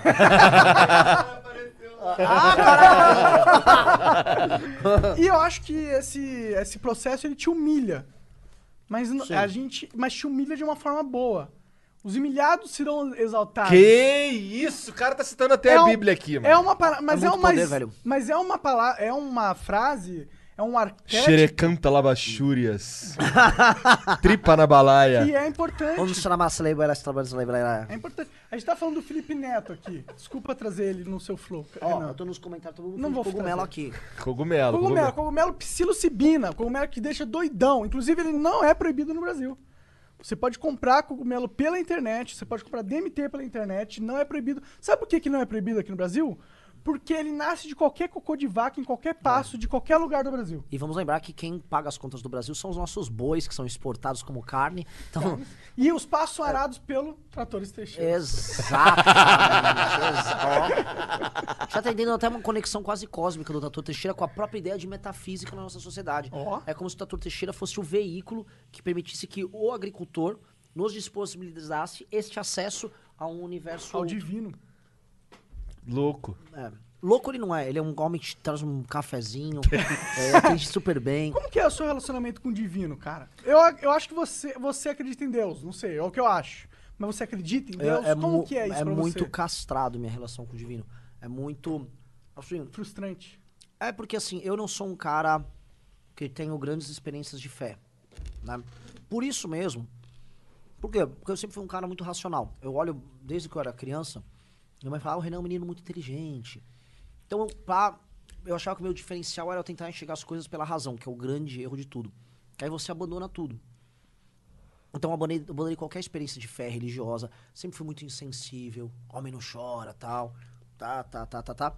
Só que aí você abandona esse lado. Foi por isso que quando eu, eu, eu tava falando com vocês no. Acho que antes do programa, do lance do cogumelo, ou quando, por exemplo, eu tive banda e eu tocava, e aí, ó, puta, a música te dava uma parada, você tava numa, tocando, eu vi, caralho, o que que é essa transcend... que é essa parada que eu tô sentindo aqui que é muito louca? Você tem simulações de uma experiência religiosa que, por meio dos seus próprios sentimentos, você vive algo que é maior do que você. Que Mas acho- será que é uma simulação ou é realmente algo intrínseco à realidade? Hum, quando eu chamo de simulação, eventualmente é não negar que existe uma experiência Ou talvez um religiosa meio artificial pra chegar ou um lá, meio né? artificial pra chegar lá. É. Entendeu? Eu não sei. É um meio. A droga é um meio artificial a pra droga, a lá. música, é, é, O que não é o melhor meio de se chegar lá. Mas é que pra você chegar lá de outra forma é muito difícil. Sim. Muito difícil. Aí eu acho que talvez seja melhor você ter acesso artificialmente a isso do que você acreditar a sua vida inteira que isso não existe. Mas eu acho assim, cada vez mais, e assim, o, o- o fato é, por conta do, do trampo no MBL, eu fui conhecendo muitas pessoas que pensam. As pessoas mais inteligentes eu conheci de 2014 pra cá. E nenhuma delas. É, não, ah, não, não existe divino. Não, metafísica é besteira. Não, você tá falando merda. Não, quem é, tipo assim, ah, eu sou profundamente. Não existe nenhuma possibilidade de divino. Essa pessoa tá com um pensamento muito estéreo. Então, eu aprendi a ser bem humildão nisso aí. Todas as pessoas mais inteligentes que eu conheci são religiosas.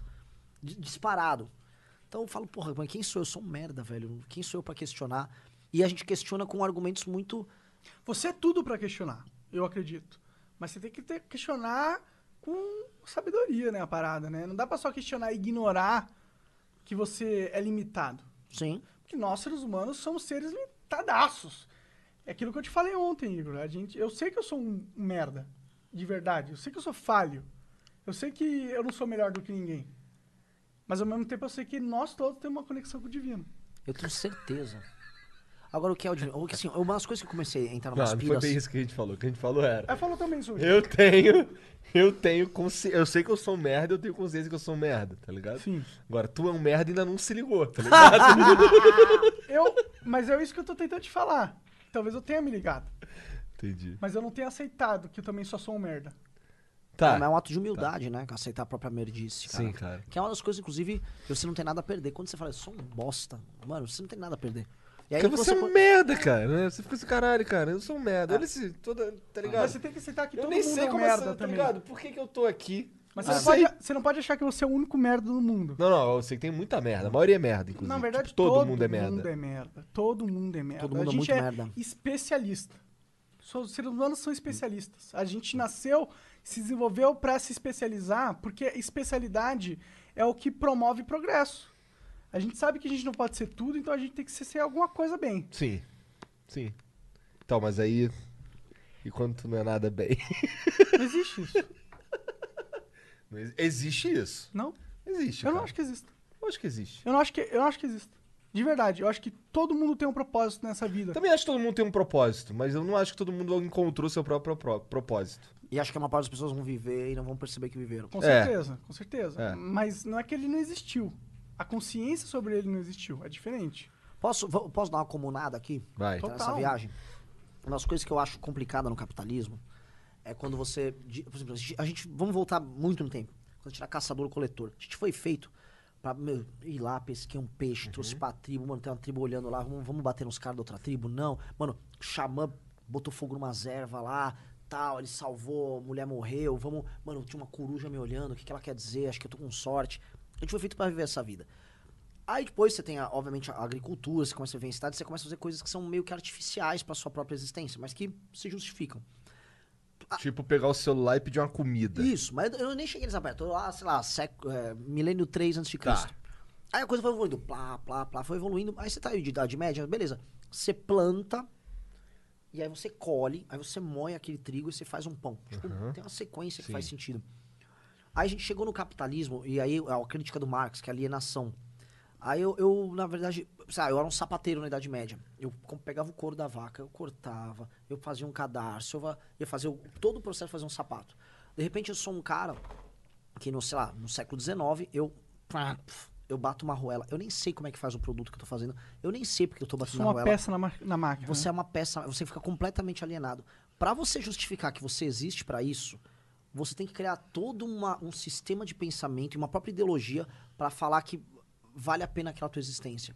Porque a maior parte da tua atividade ela não tem o menor É sentido. por isso que o religioso ganha muita força, eu acho.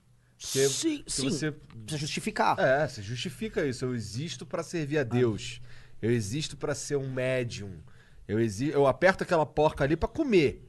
Mas na real não é. Deus me botou aqui pra eu ajudar É. esses caras. É. Né? Só que você, assim, você tem que se auto-enganar muito, cara. Porque o, capta o que o capitalismo gerou, e acho que esse é o grande drama, é essa necessidade de uma ideologia pra justificar um troço que é muito antinatural. Se na Idade Média você justificava, não, você tem que plantar, colher, fazer o pão lá, morar na tua casinha. Porra, a- conta fechava. Ah, não, você vai encaixar esse pedaço de borracha nessa operação. Você vai. É foda. Vai Não, vou- instalar a tampa do PlayStation. Você vai vender Telex Free. Cara, Sim. Tá, é foda, É foda. cara. Assim, é- e isso é um problema que o Marx já falava, né? Que o capitalismo depois vai criar as próprias ilusões pra você É que justificar. esses, esse- esses trabalhos vão sumir. A verdade é que esses Sim. trabalhos aí vão. Daqui a Vai pouco, ser máquinas tudo- vão apertar é. a porra da porca. Com certeza. E, e os seres humanos vão estar.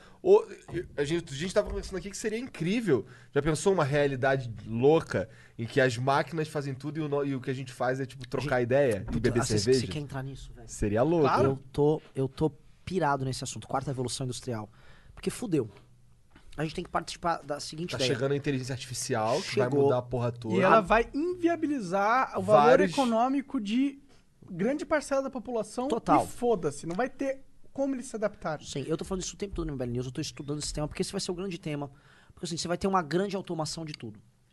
Tudo vai ser automatizado e não só produção. Você vai automatizar advogado, você vai automatizar Contabilidade. médico, contabilidade. Sim, é tudo uma questão, é tudo, é tudo inteligência artificial. Justiça que é pra ser algo impessoal e, e com. Porra, vai ser, vai ser de maneira mais técnica. Sim. Talvez revisado por um humano. Sim, Talvez. vai dar só um Talvez inputzinho a aqui ali. tenha um supremo humano, É. mas o resto vai ser tudo Ah. artificial. E tudo muito objetivo, rápido, muito barato. Ah, Vai ser assim, acessível pra todo mundo. E as pessoas não vão precisar trabalhar. E a gente vai chegar na- no que o Marx falava que era o comunismo. Que o Marx falava que o comunismo, você não tinha mais Estado, as máquinas trabalhavam pra você, você podia se dedicar a atividades lúdicas e culturais e tal. Eu vou tocar um violino, eu vou estudar. E tomara que seja isso aí. Vou É, virar pra ser youtuber. sincero, tomara. O problema é que eu acho que não vai ser isso. É, não vai ser isso. Ah, ah, assim, nós fomos feitos pra escassez. Pode ser, mas não vai ser necessariamente. É, acho que não tem como ser. O nosso corpo, nossa mente foi feita pra gente viver na escassez. A gente nunca foi feito pra viver na abundância total. Então a gente precisa, tipo assim, toda a nossa mente é criada pra uma luta pra nossa própria existência. Quando você não tem mais isso, você fica literalmente sem fazer. É, não tem o que fazer. Você não tem Você porque perde existir. propósito. Não tem- literalmente, você não tem porque existir. Então você. va- Primeira coisa que vai acontecer, a própria lógica do capitalismo vai mudar, porque a ideia de que o governo vai te dar uma bolsa pra te bancar, porque você não vai ter emprego, Que é a solução que os caras estão propondo. que é a solução que tá Que todo é mundo o propondo. B- Universal Basic Income. Exato. E é Cara, de se marcou aí já? Na listinha do Monark? É, é, Esse, é, mas essa é uma tecla que eu vou bater muito, porque eu acho que ela vai ser muito relevante no futuro. É, é isso. Não, não. Se prepare. É, é- é- vai ser, não vai demorar tanto. Com a hiperautomação que a gente vai ter, o mundo vai ser isso, porque não vai ter o que as pessoas fazerem. O que vai rolar, o Harari, que escreveu Sapiens, ele veio pro Brasil e ele foi bem apocalíptico. Ó, é o seguinte, vocês vão ser donos, vocês vão ter o Google brasileiro? Não vão ter. Vocês vão ter, vocês vão ter os grandes engenheiros e criadores que vão, vão ainda ter emprego e gerar renda. Vocês são sócios, vocês têm capital para participar das grandes empresas de tecnologia que vão administrar na prática o mundo. Alguns têm. No Brasil é um ou outro. É 1%. Então, assim, o que, que vai acontecer com os brasileiros? Na prática, vocês vão ganhar uma bolsinha pequenininha e vocês vão ficar vivendo franciscanamente aí, consumindo esses produtos. Como a- com essa hiperautomação, tudo vai ser barato. Tipo assim, você vai pegar um Uber, é um carro autônomo, te busca, te Aham. leva. É, a comida vai Cincão. ser... Isso alimentado com energia solar. Não, isso a gente vai ter um reator nuclear que é muito mais eficiente. Isso. Tudo vai ser barato, só que você vai ficar. Por que, que eu tô indo desse lugar pra aquele lugar? Minha vida não serve mais pra nada. Ah, não, eu vou ficar me dedicando à arte. Eu vou me dedicar lá. Aí tem um autor, cara, também de esquerda, muito do bom.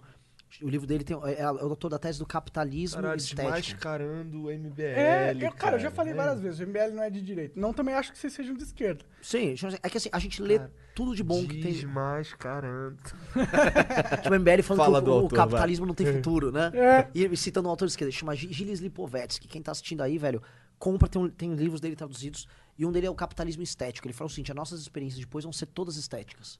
Tipo assim, o que vocês estão fazendo é uma experiência que também é estética e lúdica. E isso tem futuro. Porque as pessoas vão querer viver essas A experiências. também gente acho. também já chegou nessa conclusão. É. Que e, é, entretenimento é algo que, É. que nessa situação era algo que funcionaria. Exato. Quanto mais gente menos que tem menos tempo pra trabalhar, tem mais tempo pra assistir merda. É. Uhum. Que vai ser o flow. E elas espero. vão querer aprender, essas pessoas vão querer viver experiências, essas pessoas vão querer dançar, trepar, aprender a cozinhar, eh, jogar, ler, entender tal. Então, eh, o capitalismo vai ser uma experiência estética e muito menos uma experiência produtiva. E aí, olha só que, que é- pode ser a nossa grande virada brasileira. Quem são os lugares mais divertidos do mundo e que tem os povos que são mais lúdicos? Cara, Ocidente, latinos em geral, o mundo vai ser um gigantesco playground onde as pessoas vão ter renda universal. E pelo menos assim. Se não tô- for uma distopia onde as grandes corporações dominam. E- é isso já é Pode distopia. dominar, pô. Deixa Isso já é a distopia. seja, seja feliz. a distopia tal. vai ser isso. É. Se isso, obviamente, se acontecer, pode ser que não aconteça. Mas assim, Ainda vai ter o cara que vai propor novas ideias, né? Em teoria, se a gente não chegar à inteligência universal, né? Artificial. Porque tem o, a singularidade, você já deve Sim. ter ouvido falar sobre isso. Que é quando a inteligência artificial, ela é, é mais capaz que um ser humano, não mais potente, porque elas já são mais potentes. Quando ela se torna de- consciente. ela se tornar começa- consciente, É. cara. Isso Aí- é um- mas isso é. um algo que eu tenho dúvida se é possível. É E- possível uma em máquina se tornar consciente? Me falaram o seguinte: o grande momento, o grande momento de ruptura é quando uma máquina for capaz de criar outra máquina. É. E ali. Ou capaz de se atualizar? Isso, isso. Ela passa a ser criadora de conhecimento de forma autônoma. Aí nós temos o. o- Um dilema moral. é, aí, aí entramos no drama, mas eu acho que assim, isso tá virando tão inevitável. Uma vez eu vi um negócio, bom, vocês são de games, vocês devem ter ouvido falar disso aí. Tinha um jogo e um garoto deixou um jogo rodando por anos. E supostamente tinha uma inteligência artificial no jogo, não sei se era Quake, não sei qual era o jogo, que os caras ficavam se matando lá e botou duas equipes pra Eu ficar ouvi falar disso. Aí, pela experiência, as equipes iam ganhando uma espécie de. os- a inteligência artificial ia ensinando como é que funcionava. Aí, uma hora eles viram que se eu não atirar e o outro não atirar de volta, ninguém morria. Que o objetivo da inteligência era não morrer. Aí, e- eles jogaram, sei lá, milhares de partidas. Ele ficou deixando aquele servidor parado. Aí descobriu no final que o- os bonecos da inteligência descobriram que eles tinham que ficar parados, um olhando pro outro. E é isso, assim. Eu não sei, assim, pode ser que isso seja uma fake news. Isso saiu uma matéria sobre isso em 2013, 14. Eu fiquei muito chocado. Me interessei por esse assunto. Mas foi uma inteligência chegando a algum tipo de. Mas uma conclusão. Você tem, É. Mas ela tinha uns parâmetros que Sim. são um parâmetro humano. Sim. E eu acho que Tipo, aí. você tem que não morrer. É. Como é que não morre? É. A Aí- princípio é matando ele porque ele vai tentar me matar, porque o Ah. jogador vai tentar me matar e o caralho. né? Aí que a gente chega na parada que eu acho que é interessante. Quais são os parâmetros da vida humana? Sim. Aí, aí, aí. Aí eu- fudeu, isso aqui é tudo um aí jogo. fudeu. Eu, nesse battleground, quem sou eu? É, nessa dicotomia Mas eu acho que tripla. existem. eu, eu acho que existem esses parâmetros e acho que eles são divinamente dados a nós. E eu acho que esse parâmetro ele segue uma lógica que tem progressão infinita. Ó, só comentar aqui, o cara botou no comentário que era do Quake 3 e essa história é fake. Mas. é, Ok. é, então. Eu até será que é fake? Ou será que ele acha que é fake? Uh, E será que na minha realidade paralela, será que não é fake, né? Hum, Mas faz sentido lógico essa história. Faz. Eu, quando eu vi, achei demais. Só que pode não ser real. Tem, tem uma outra história que eu sei que não é fake, que eles colocaram duas inteligências artificiais conversando uma com a outra. Depois de dois anos, eles tinham inventado a própria língua e ninguém sabe mais o que eles estavam falando. Ah, é? É. Eu, eu acho que esse negócio de inteligência artificial é com certeza o futuro. É com certeza a questão mais relevante da sociedade atualmente. E eu acho que é com certeza o que vai mais mudar a forma que a gente vive no futuro também. Isso a gente não pode nem negar, na minha opinião. Porque ele está realmente tirando a maior valor do ser humano. A máquina um, É. antigamente era muito boa de fazer processos Sim. mecânicos simples. Mas processos psicológicos simples, não. Só que agora processos psicológicos repetitivos são de alcance das máquinas. Sim. E você, a gente não pode negar que isso é, inclui a maioria dos seres humanos que trabalham hoje. Eles fazem processos psicológicos repetitivos. Sim. Um contador nada mais é que entender as regras da contabilidade e aplicar o produto que ele está sendo sujeito. Mas isso é uma máquina, pode fazer isso. Sim. O que, que é o Muito mais rápido, muito mais barato. a pessoa que tá lá vendendo tênis no shopping é a mesma coisa. A maioria, o cara que Por isso que a gente compra pra caralho pela internet, né? Também. E já tá o- havendo essas mudanças. O cara que dirige um caminhão também. Daqui a pouco o caminhão vai ser. O cara que pilota um transatlântico, o cara que pilota um avião também, o taxista também. Aí, tipo, você vai olhando e comparando essas profissões. Falha muito menos, Sim, né? Não é. sente sono, não dá vontade de cagar, nada Na Não não tem direito que- trabalhista. É, não tem direito trabalhista. A maioria das funções do- dos humanos são plenamente automatizáveis. Total. Total. E isso é uma coisa que a gente vai ter que lidar na nossa vida. Sim, é Agora, isso- tá é- começando, é. bitches. E isso tem um cara, um autor chamado Niall Ferguson, é, um hum, assim, um dos melhores pensadores vivos do mundo hoje. E ele escreveu um texto agora, foi publicado na China, que ele fala que fala, talvez chegamos nos limites do capitalismo.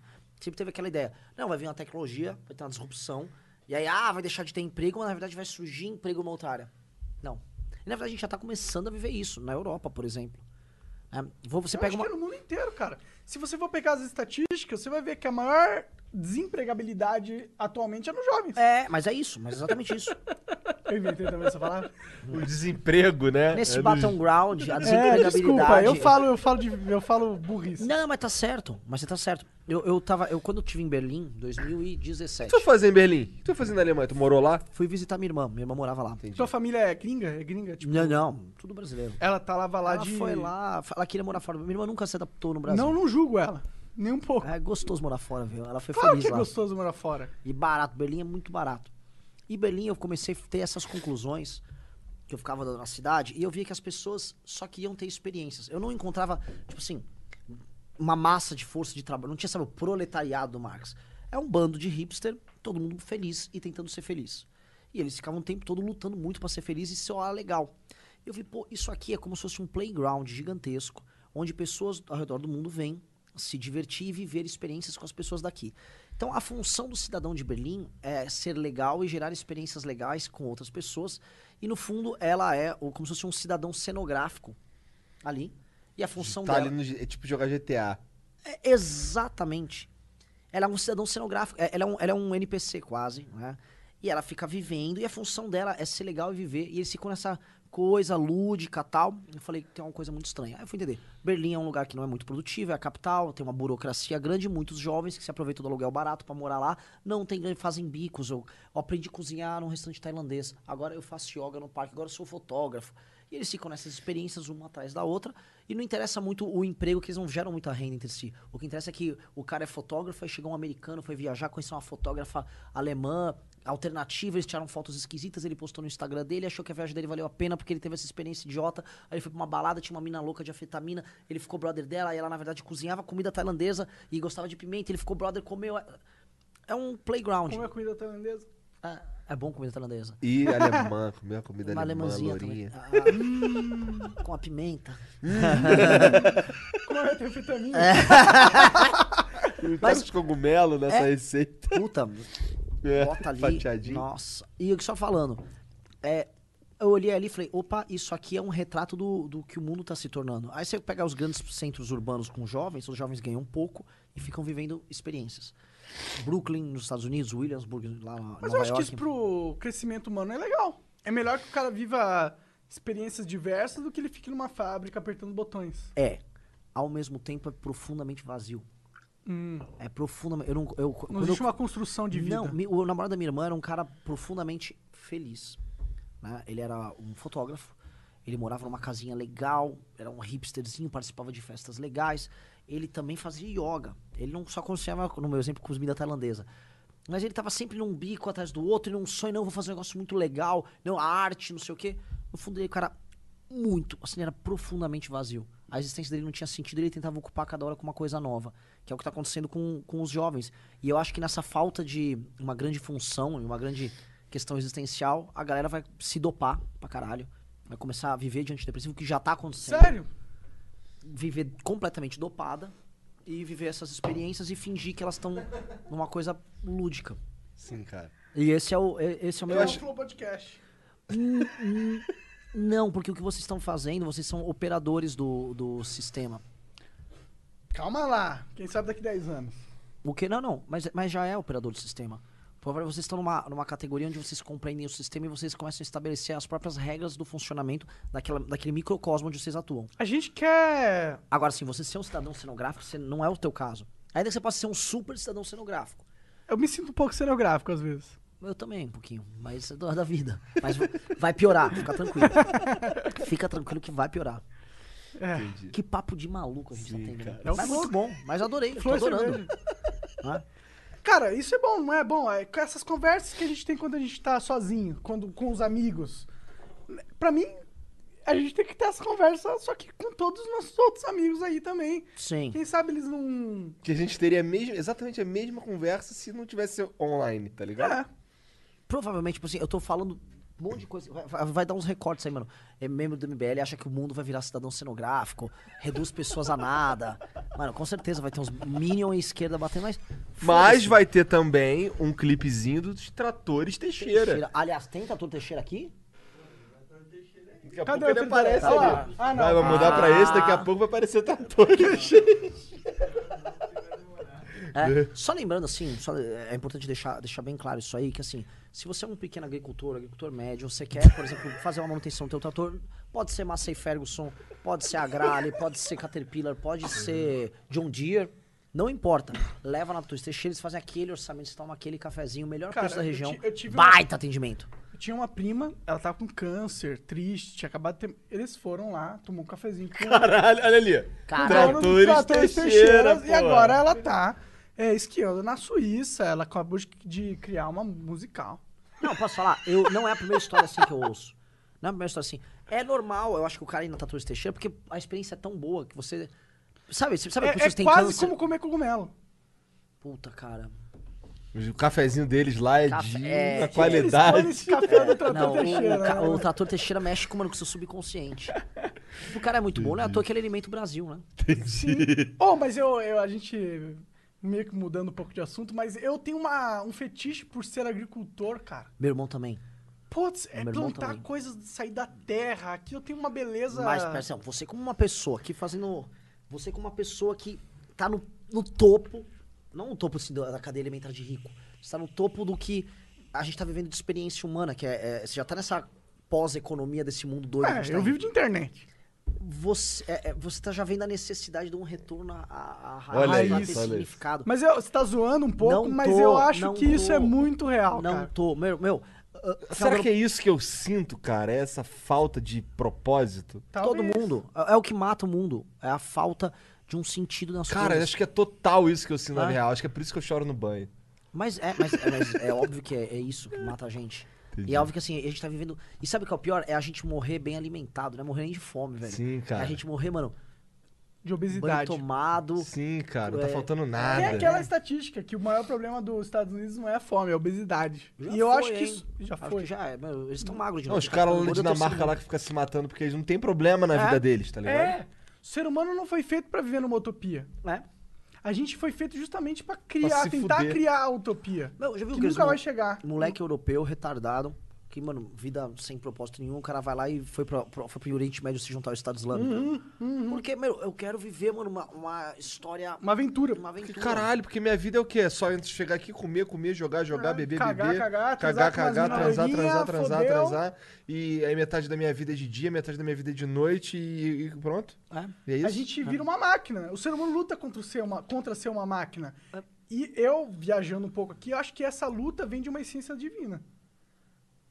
Cara, mas a gente vem pra viver no fundo das nossas grandes narrativas. Pensa o seguinte, se a gente fosse, a gente morasse, se a gente pegasse uma máquina no tempo, voltamos pra 10 mil antes de Cristo, não mais, 15 mil antes de Cristo. Caçador-coletor, ali, a Idade do Gelo, acho que ainda tava a Idade do Gelo, 15 mil. Mano, quantas guerras a gente não teria passado com outras tribos? Sim, cara, era toda hora. O tempo todo. É. Meu irmão, você tinha aventuras que iam definir a sua existência várias vezes. Tipo assim, Mas não precisa vida- nem tão longe. Imagina tu ser, tipo, teve o Ragnar Lothbrok, cara. Tu queria, caralho. Porra, pois é, o cara é o Ragnar, o cara descobriu outros, outra civilização, cara. Vou seguir isso porque isso é, é Sim, interessante. cara, eu sou um É viking diferente. e um viking, puta que pariu, vai Explora. no mar, tá ligado? Sim. E descobre o Mediterrâneo. Desbrava. É. Desbrava. Guerreiros. É. Eu admiro muito os vikings nesse sentido, porque eu acho que eles foram uma sociedade que se desenvolveram pra não se engadar. Engadar. Aí eu inventei. Ó, não- Aí eu inventei. Tornar-se gado. Tornar-se gado. Eu sou o Aurélio do massa Flow, de tá bom? Eu, quando você tiver alguma dúvida, assim, pô, o que, que ele quis dizer? Aurélio eu já tô acostumado aqui com o monarcão. é. Eu sei já. Tipo, ele fala Tipo, eu peguei na hora. Engadar, tornar-se gado. Tornar-se gado. O ato de tornar-se gado. é. O lado É, de, de- ruminantes, bovinos, né? É. Por que que- o que- o que, que é o gado? Ah, so- ah, hoje os, os jovens adoram essa expressão. É uma expressão que, querendo ou não, ela tá direto no nosso cotidiano na mídia O mainstream. gado e tal. demais kkk. Mas o que, que isso representa? Representa você se tornar algo que não Massa, tem um propósito, sem Que o propósito. propósito É está seguir. terceirizado, é seguir. É. O gado, o gado é, o- é. A gente detesta se comparar com isso. Sim, A gente não quer ser gado. Mas por, por quê? Por que, que a gente não quer ser gado? porque ah, Porque é zoado ser gado. Porque tu, pô, eu quero, eu quero ter minha própria história, caralho. Mas só é zoado ser gado porque primordialmente você é programado pra não Sim, gostar dessa você não porra. é não, você mas você não pode ser. Assim, pensa o seguinte: um cara completamente obediente com uma existência burocrática, primeiro que ele não teria utilidade num bando. Um bando. O bando é, o bando é feito pra construir aventuras. Você tá falando de arquétipo, né?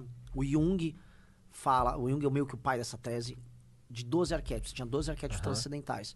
É o mago, o sábio, o amante, o guerreiro, 12? o herói, o anti-herói, tá? É. Você quer as 12 regras pra vida do Jordan Peterson? O e- André é sim, totalmente simbólico e ele tá- opera só nesse sentido. Entendi. Ele opera só nesse campo. Entendi. Ele é muito junguiano, muito. Ele, ele fala Campbell. direto desse cara. Inclusive, galera, se que tá assistindo aqui, se Flow souber alguma coisa de inglês, se não souber, também tem tradução e legenda. Vai assistir as palestras do é, Jordan, Jordan Peterson sobre ah, uma meta-análise, se é pra falar difícil, da Bíblia. Hum. Que eu acho que é uma das dos conteúdos fundamentais pra você se tornar uma pessoa independente. Já viu quando ele fala da cruz, cara? Da simbologia da cruz? Ele é um monstro. Ele tem um livro que chama Maps of Meaning, os mapas do. Que é o primeiro livro dele, que é um livro muito mais técnico. Muito denso. Muito mais denso também. Mas ele, ele entra nesse campo, que pra mim é o campo. Assim, a resposta para as coisas estão nesse campo, que é o campo simbólico, que é o campo dos arquétipos, é o campo do Jung, do Joseph Campbell, do- dele. Que é o campo que as religiões também trabalham, né? Com a gente não certeza. pode desrespeitar as religiões. Não, eu, eu cada vez mais eu gosto das religiões, apesar de achar que, da mesma forma na política e na esquerda, ou na direita também, Bolsonaro, eles usam essa estrutura para ganho O próprio. problema da religião é o sacerdote. É, exatamente, mas a religião é muito fundamental para o ser humano. Ela, é- ela é- ela é essencial. A religião foi o que tornou a gente capaz de construir a civilização que nós temos hoje. Querendo ou não, você pode. Ah, eu não sou religioso. Ok, você não é religioso. Mas você Aceito vive isso. sob as regras do cristianismo, É, por exemplo. é. Mas todos os arquétipos foram implantados através de uma cultura religiosa ali, meu irmão. Você não foge dessa porra. O ser humano é um, é um filtro absurdo que absorve exatamente tudo que existe. Sim. Um e não filtro dá- que absorve E filtra. e filtra. E filtra. E separa. Absorver e filtrar é diferente. Sim. Mas nós somos Então não é tanto um filtro. filtro. quanto um absorvente. Entendi. Fala, mulher.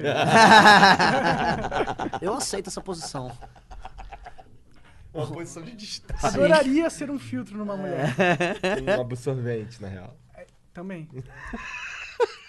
Mas repara assim, ó. Você. Você. Você realmente assim, você. Caralho, o homem cara quer ser um filtro, não. Eu quero ser absorvente, na verdade. Deixa eu mijar. Diga. O que, que tu ia falar? Até esqueci, então agora entrei no absorvente também. Entendi. Mas não, deixa eu voltar, já que eu tava falando. Jung. Hum, A gente tá falando de arquétipo. arquétipo, Tava... papo, papo maluco. É, tava no papo maluco. O, o- ah, lógico. A gente é feito pra viver certas coisas e certas experiências que são muito intrínsecas do ser humano. Você virar um, um cara burocrata é uma merda. Ah, eu cheguei no, no viking que tava falando. Tem em todas as mitologias, especialmente os povos alemães, ali, os germânicos, eles têm uma coisa que eles chamavam de Mannerbruder, que é, eu não sei, meu, alemão é uma bosta, mas é o seguinte, é, são lendas, mas isso tem na Índia também, chama Gandharva na Índia, na, os centauros eram assim na Grécia. No, no- tinha a Lupercalia, que era a festa dos lobos, que os. A pró- própria ideia do Lo- Rômulo e Remo com os lobos eram isso. Que eram grupos de homens jovens que saíam do bando e saíam fazendo aventuras pelo mundo e, em geral, eles criam a própria tribo. Que é, acho que, uma necessidade humana de você ter um bando de caçador-coletor de 30, 40 pessoas e você começa a ter um excesso de homens jovens e eles são, tipo, sai daqui, vai comer umas mulheres lá fora e vai criar a tua própria aventura e criar teu próprio mundo. Seja um viking. Que, então, mas a base do próprio o Viking, se for Viking, é isso, é um, é um Mannerbruder. E bo- bo- boa parte das mitologias de fundadores de povos são baseadas nisso. Por exemplo, Rômulo e Remo eram dois jovens de um bando. Eles tinham dois irmãos, eles tinham fundaram um bando. Desse bando eles conquistaram Roma. E aí, tipo, esses romanos foram lá tomar as mulheres dos sabinos e tal. Os centauros, eles treinavam homens, eram eram músicos, eram já homens ou bichos mágicos jovens que tinham acesso à música, à arte da guerra tal. E isso é muito, tipo assim, é uma mitologia muito comum, quase todos os povos, assim, quase todas as mitologias têm isso presente. E isso atende uma necessidade humana de eu vou sair daqui, eu vou conquistar um bagulho. Eu não vou ser um bosta que eu vou ficar aqui. Até porque se eu ficar, eu como jovem, submetido a uma estrutura dos velhos que estão aqui, minha vida vai ser sempre obedecer àquela estrutura. Então uma parte dos jovens ficam e renovam um lugar e outros eles Vazam pra aventura vazam pra aventura. divina. É. E eu acho que isso é muito louco. No fundo, é a, a- se você não leva em consideração na vida esses critérios, você não vai viver. Então, como é que a gente vai ter isso num mundo onde você não precisa fazer mais nada desse tipo de coisa? Cara, é horrível, horrível, horrível. Porque realmente, né? Não é doido? Louco demais isso aí. Doido demais o que você falou, e aí eu, eu ligo isso a, aqui no. Antigamente o meta era diferente. O meta beneficiava o homem, o segundo homem que está falando, o primeiro homem que está falando. Que, é o Que era homem ficar, que fica. é. O homem que fica e que estabiliza o sistema já prevalente. Mas a gente cada vez mais é, tá mudando para uma sociedade ou para uma no, pro meta, eu sou gamer, eu- tudo que eu penso é analogia gamer. Pro meta onde o homem que não fica, o homem que explora, o homem que morre cedo, Hum. cada vez mais tá sendo necessário, eu acho. Sim. Por isso que a gente vive num período revolucionário. Por isso que a gente fez o flow. Mas é, é o- é o- é as pessoas estão desesperadas procurando líderes que apontem o caminho e que quebrem o próprio sistema. É um período muito perigoso da história que a gente está vivendo. Porque eventualmente as pessoas vão falar: não, não, me dá, eu quero seguir esses caras que vão criar um bagulho novo, eu tô junto, porque minha vida não significa mais porra nenhuma. Que é o que tá rolando no mundo inteiro. Sim. No mundo E é importante que a gente, é, que a sociedade em geral, criem líderes que estejam conectados com o que é Virtuoso. exatamente. Pois é, isso é- Exatamente. isso é- esse é o grande perigo, de fato. Ah. Né? Mas a maioria dos homens, eles não estão buscando virtudes pra si, mas sim virtudes de sinalização. Uhum. Ou seja, ser rico, por exemplo, é uma virtude de sinalização. Sim, sim, sim. A sim. gente não tá preocupado em por que, que a gente é rico. A gente tá preocupado em ser rico independente do porquê. Ainda tem Red Bull? Ou ca- acabou não, aqui? Red Bull acabou. Tá, deixa eu beber esse meu chorinho aqui. Cara, eu. Vamos comprar. Vamos comprar. Com- com- daqui a pouco Vamos vamos dar acabar trabalho. esse flow e tomar um Red Bull e, e- e beber mais cerveja. Ótimo, justo. É. Inclusive, estamos aqui há duas horas e meia já. Cara, Mas tá muito. Não tô sentindo passar o programa. Pois é, pô, porque é não. Cara, é por isso que eu amo fazer o flow. É Cara. muito bom É. mesmo. É isso que muito eu bom. quero- Quando eu- o Kim Ah, então veio... tu entendeu agora. Não, quando o Kim veio... É que, assim, eu já assisti alguns. É. E quando o Kim veio, falou, você tem que ir. Eu falei, não, os caras não vão querer que eu vá. Eu sou, eu sou chatão tal, minha fama não é boa. Mano, eu falei, mano, se eu for, vai ser da hora. Então eu tô curtindo pra caralho, assim, de verdade. Demais, cara. E você não é chatão, cara. É, cara, você não é chatão, não. Não, não, não, não, mas... Tem uns caras, tem uns caras que vêm aqui, eles querem pale- palestrar. Uhum. Os caras, eles têm um roteiro, que são coisas que eles já tiveram experiência que funcionam na mídia, Uhum. e eles querem reproduzir isso. E tem os caras que querem ser entrevistados. Também. Ah, tá. E ele, o cara não tem prompt nenhum. Ele não, ele não adiciona nada, ele só responde. Ele não quer tá conversar de verdade. Ele é aquela máquina que está buscando como encaixar Enca- algo pré-estabelecido. Eu, eu odeio isso, E aí, cara, exatamente por isso odeio. que eu acho que esse flow foi um flow excelente. Porque você não é esse cara. Você é um cara que tá aqui pra trocar ideia, mano. Vamos longe. Sim, A sim. gente foi longe, a gente... Pô, A gente foi longe pra, caralho. caralho. Mano, a gente foi parar em centauros. A gente tava Exato. falando de centauros agora. Exatamente. Justificando pra não ser gado numa sociedade de automação. Eu seria um centauro. Mano, eu sou, mano.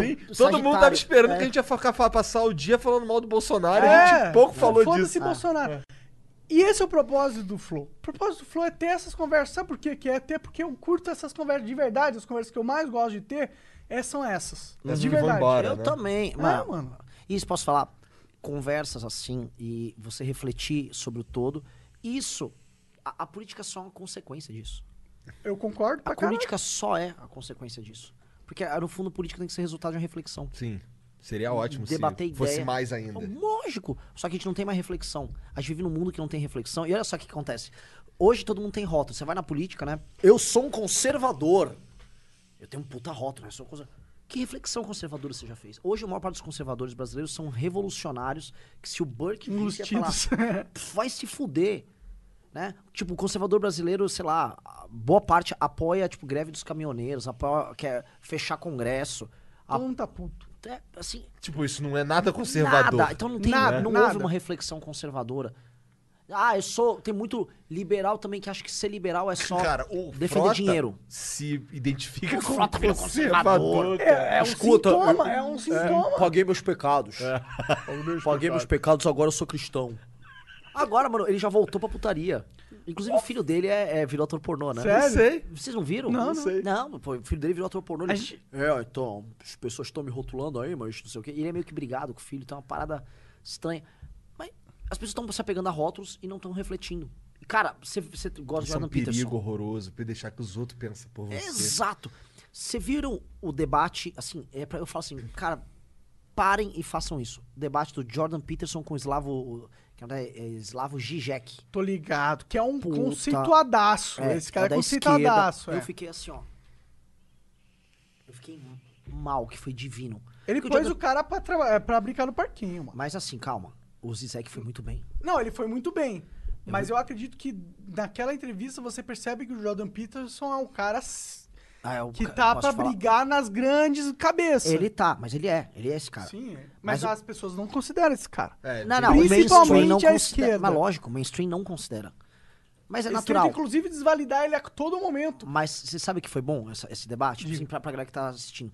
O Slavoj Zizek era considerado o grande expoente de uma espécie de um neomar... Eu não sei o... o Neomarxismo. Neomarxismo.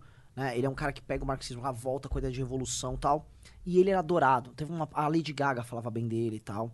Ele é um, acho que, esloveno e tal. E, e, assim, fala de um jeito engraçado. Ele fala meio assim e tal. Sim, sim. Já veio no Roda Viva. Só Sério? que ele Não sabia, quero já, ver, quero ver. já veio no Brasil algumas vezes. ele E ele é conceituadíssimo, doido, pensa umas merda também. mas ele é, ele é antipoliticamente correto. Hum. Muito. É Já a faz eu gostar do humor, bastante do cara. E ele é legal, ele é bom de humor, piadista pra caralho, acha isso tudo uma frescureba. Aí a esquerda acadêmica que amava ele, hum, ele não é tão legal assim. Sério? Ele foi contra o, também o surto de imigração na Europa. Hum. Aí, ele, aí a esquerda começou a isolar ele. Aí tem no campo da, da direita Jordan Peterson, que é um cara que também sofre esse tipo de enfrentamento dentro do, do mainstream universitário. Demais até. Só que os dois são gigantes. Aí eles, vamos debater? Vamos. Aí ninguém falou de nenhum outro debate acadêmico desses agora queridinho do politicamente correto. E o mundo parou pra ver Slavoj Zizek versus Jordan Peterson. E era o tema era felicidade sob o prisma do comunismo e do capitalismo. O Jordan Peterson, ele foi lá e ele, mano, fundamentou bem o lance do capitalismo. Pá. O Zizek, não. Ele não foi defender o comunismo. Ele foi falar o seguinte: você é um otimista, Jordan, e eu sou um pessimista pra caralho, e tudo vai dar merda, seja o comunismo, seja o capitalismo. Foda-se, o comunismo já deu errado. E é isso aí. E aí, quando eles começaram assim, eles se desarmaram e começaram a, a trocar ideia. Tipo, fazer isso aqui. Virou um bate-papo e virou, tipo, duas horas dos dois, mano, de peito aberto, concordando e discordando e rindo.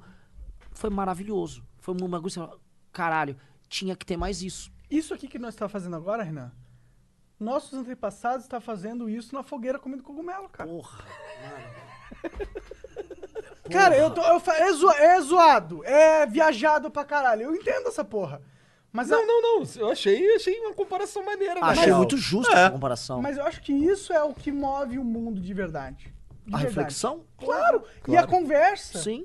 Porque muitas vezes nos programas de entrevista, nos programas de conversa, eles ficam muito na superficialidade.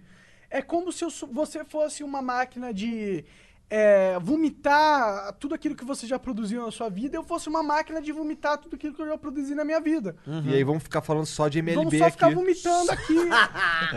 Só de teve Tratores Teixeira que fez a gente dar esse É, bloco aí. Obrigado, Tratores Teixeiras. Cara, você tem um problema com o trator? Precisa de manutenção? Manutenção, é. Você precisa, mano, trocar o óleo do teu trator. Você pode tratar em, trocar em casa, só que aquela coisa é expensa de tomar um cafezinho. É, É, né, cara? Você troca lá, você tem uma sabedoria do, do Trocar ideia com o, Teixeira. seu, com o seu Teixeira e tal. Exato, que o lance é esse. É mais. É, é- por que, que eu posso pedir um delivery se eu posso ir no restaurante conversar com o garçom? Exato. Essa é a ideia do Ser humano Teixeira. cri- É, pô. E se você não tiver trator também, tratores Vai Teixeira. lá comprar uma foice, caralho. Uma foi, tem enxada, tem todo tipo de implemento agrícola. Inclusive, você pode comprar adubo, tem tudo lá. Gabiraba? É em Guaíba. Guaíba. Desculpa. Mas no, bairro das Pedras Brancas. Pedras Brancas, tratores Teixeiras. Sempre, melhor atendimento, melhor cafezinho da Renan, região. vamos continuar essa conversa aqui. Muito obrigado de, de, de verdade por Imagina, eu, que- eu que agradeço. A- Amei. Amei. Assim, Que bom. maravilhoso. Fico feliz. Porra, Vamos adorei. fazer mais vezes, por favor. Por fa- Tô à disposição. Inclusive, o MBL não é longe daqui. né? É bem pertinho É. mesmo, é É. bem pertinho mesmo. E tamo junto. É isso. Obrigado, Renanzão, pela moral. Amei. Tá. Amei. Então agora, ó, gente, muito obrigado aí você que tá assistindo aí também. É, fica aí que a gente já volta pra ler super, teve superchat, Ian? Não teve? Não, então, então, então é Então isso. Então não não vamos voltar. A gente, a gente volta pra. É, um beijo aí Ah, obrigado. Exit Lag, cara, sério, o pessoal da Exit Lag está mantendo o flow vivo. É isso. E se você é um gamer ou conhece algum gamer, dá uma moral pra Exit Lag e, e é um produto excelente. A verdade é essa, a gente não tá vendendo algo que vai. A, a gente tá falando, mano, se ajuda. Tá ligado? Você tem uma internet conexão, é, conexão ruim. Cara, né? o Fallen tá lá, assim, aí, usa Exit Lab. É, o o Fallen tem um, tem um, né? Uma moralzinha aí, né? Vamos dizer. E é isso. Um beijo. Obrigado. a- Amei. Valeu. Cogumelos.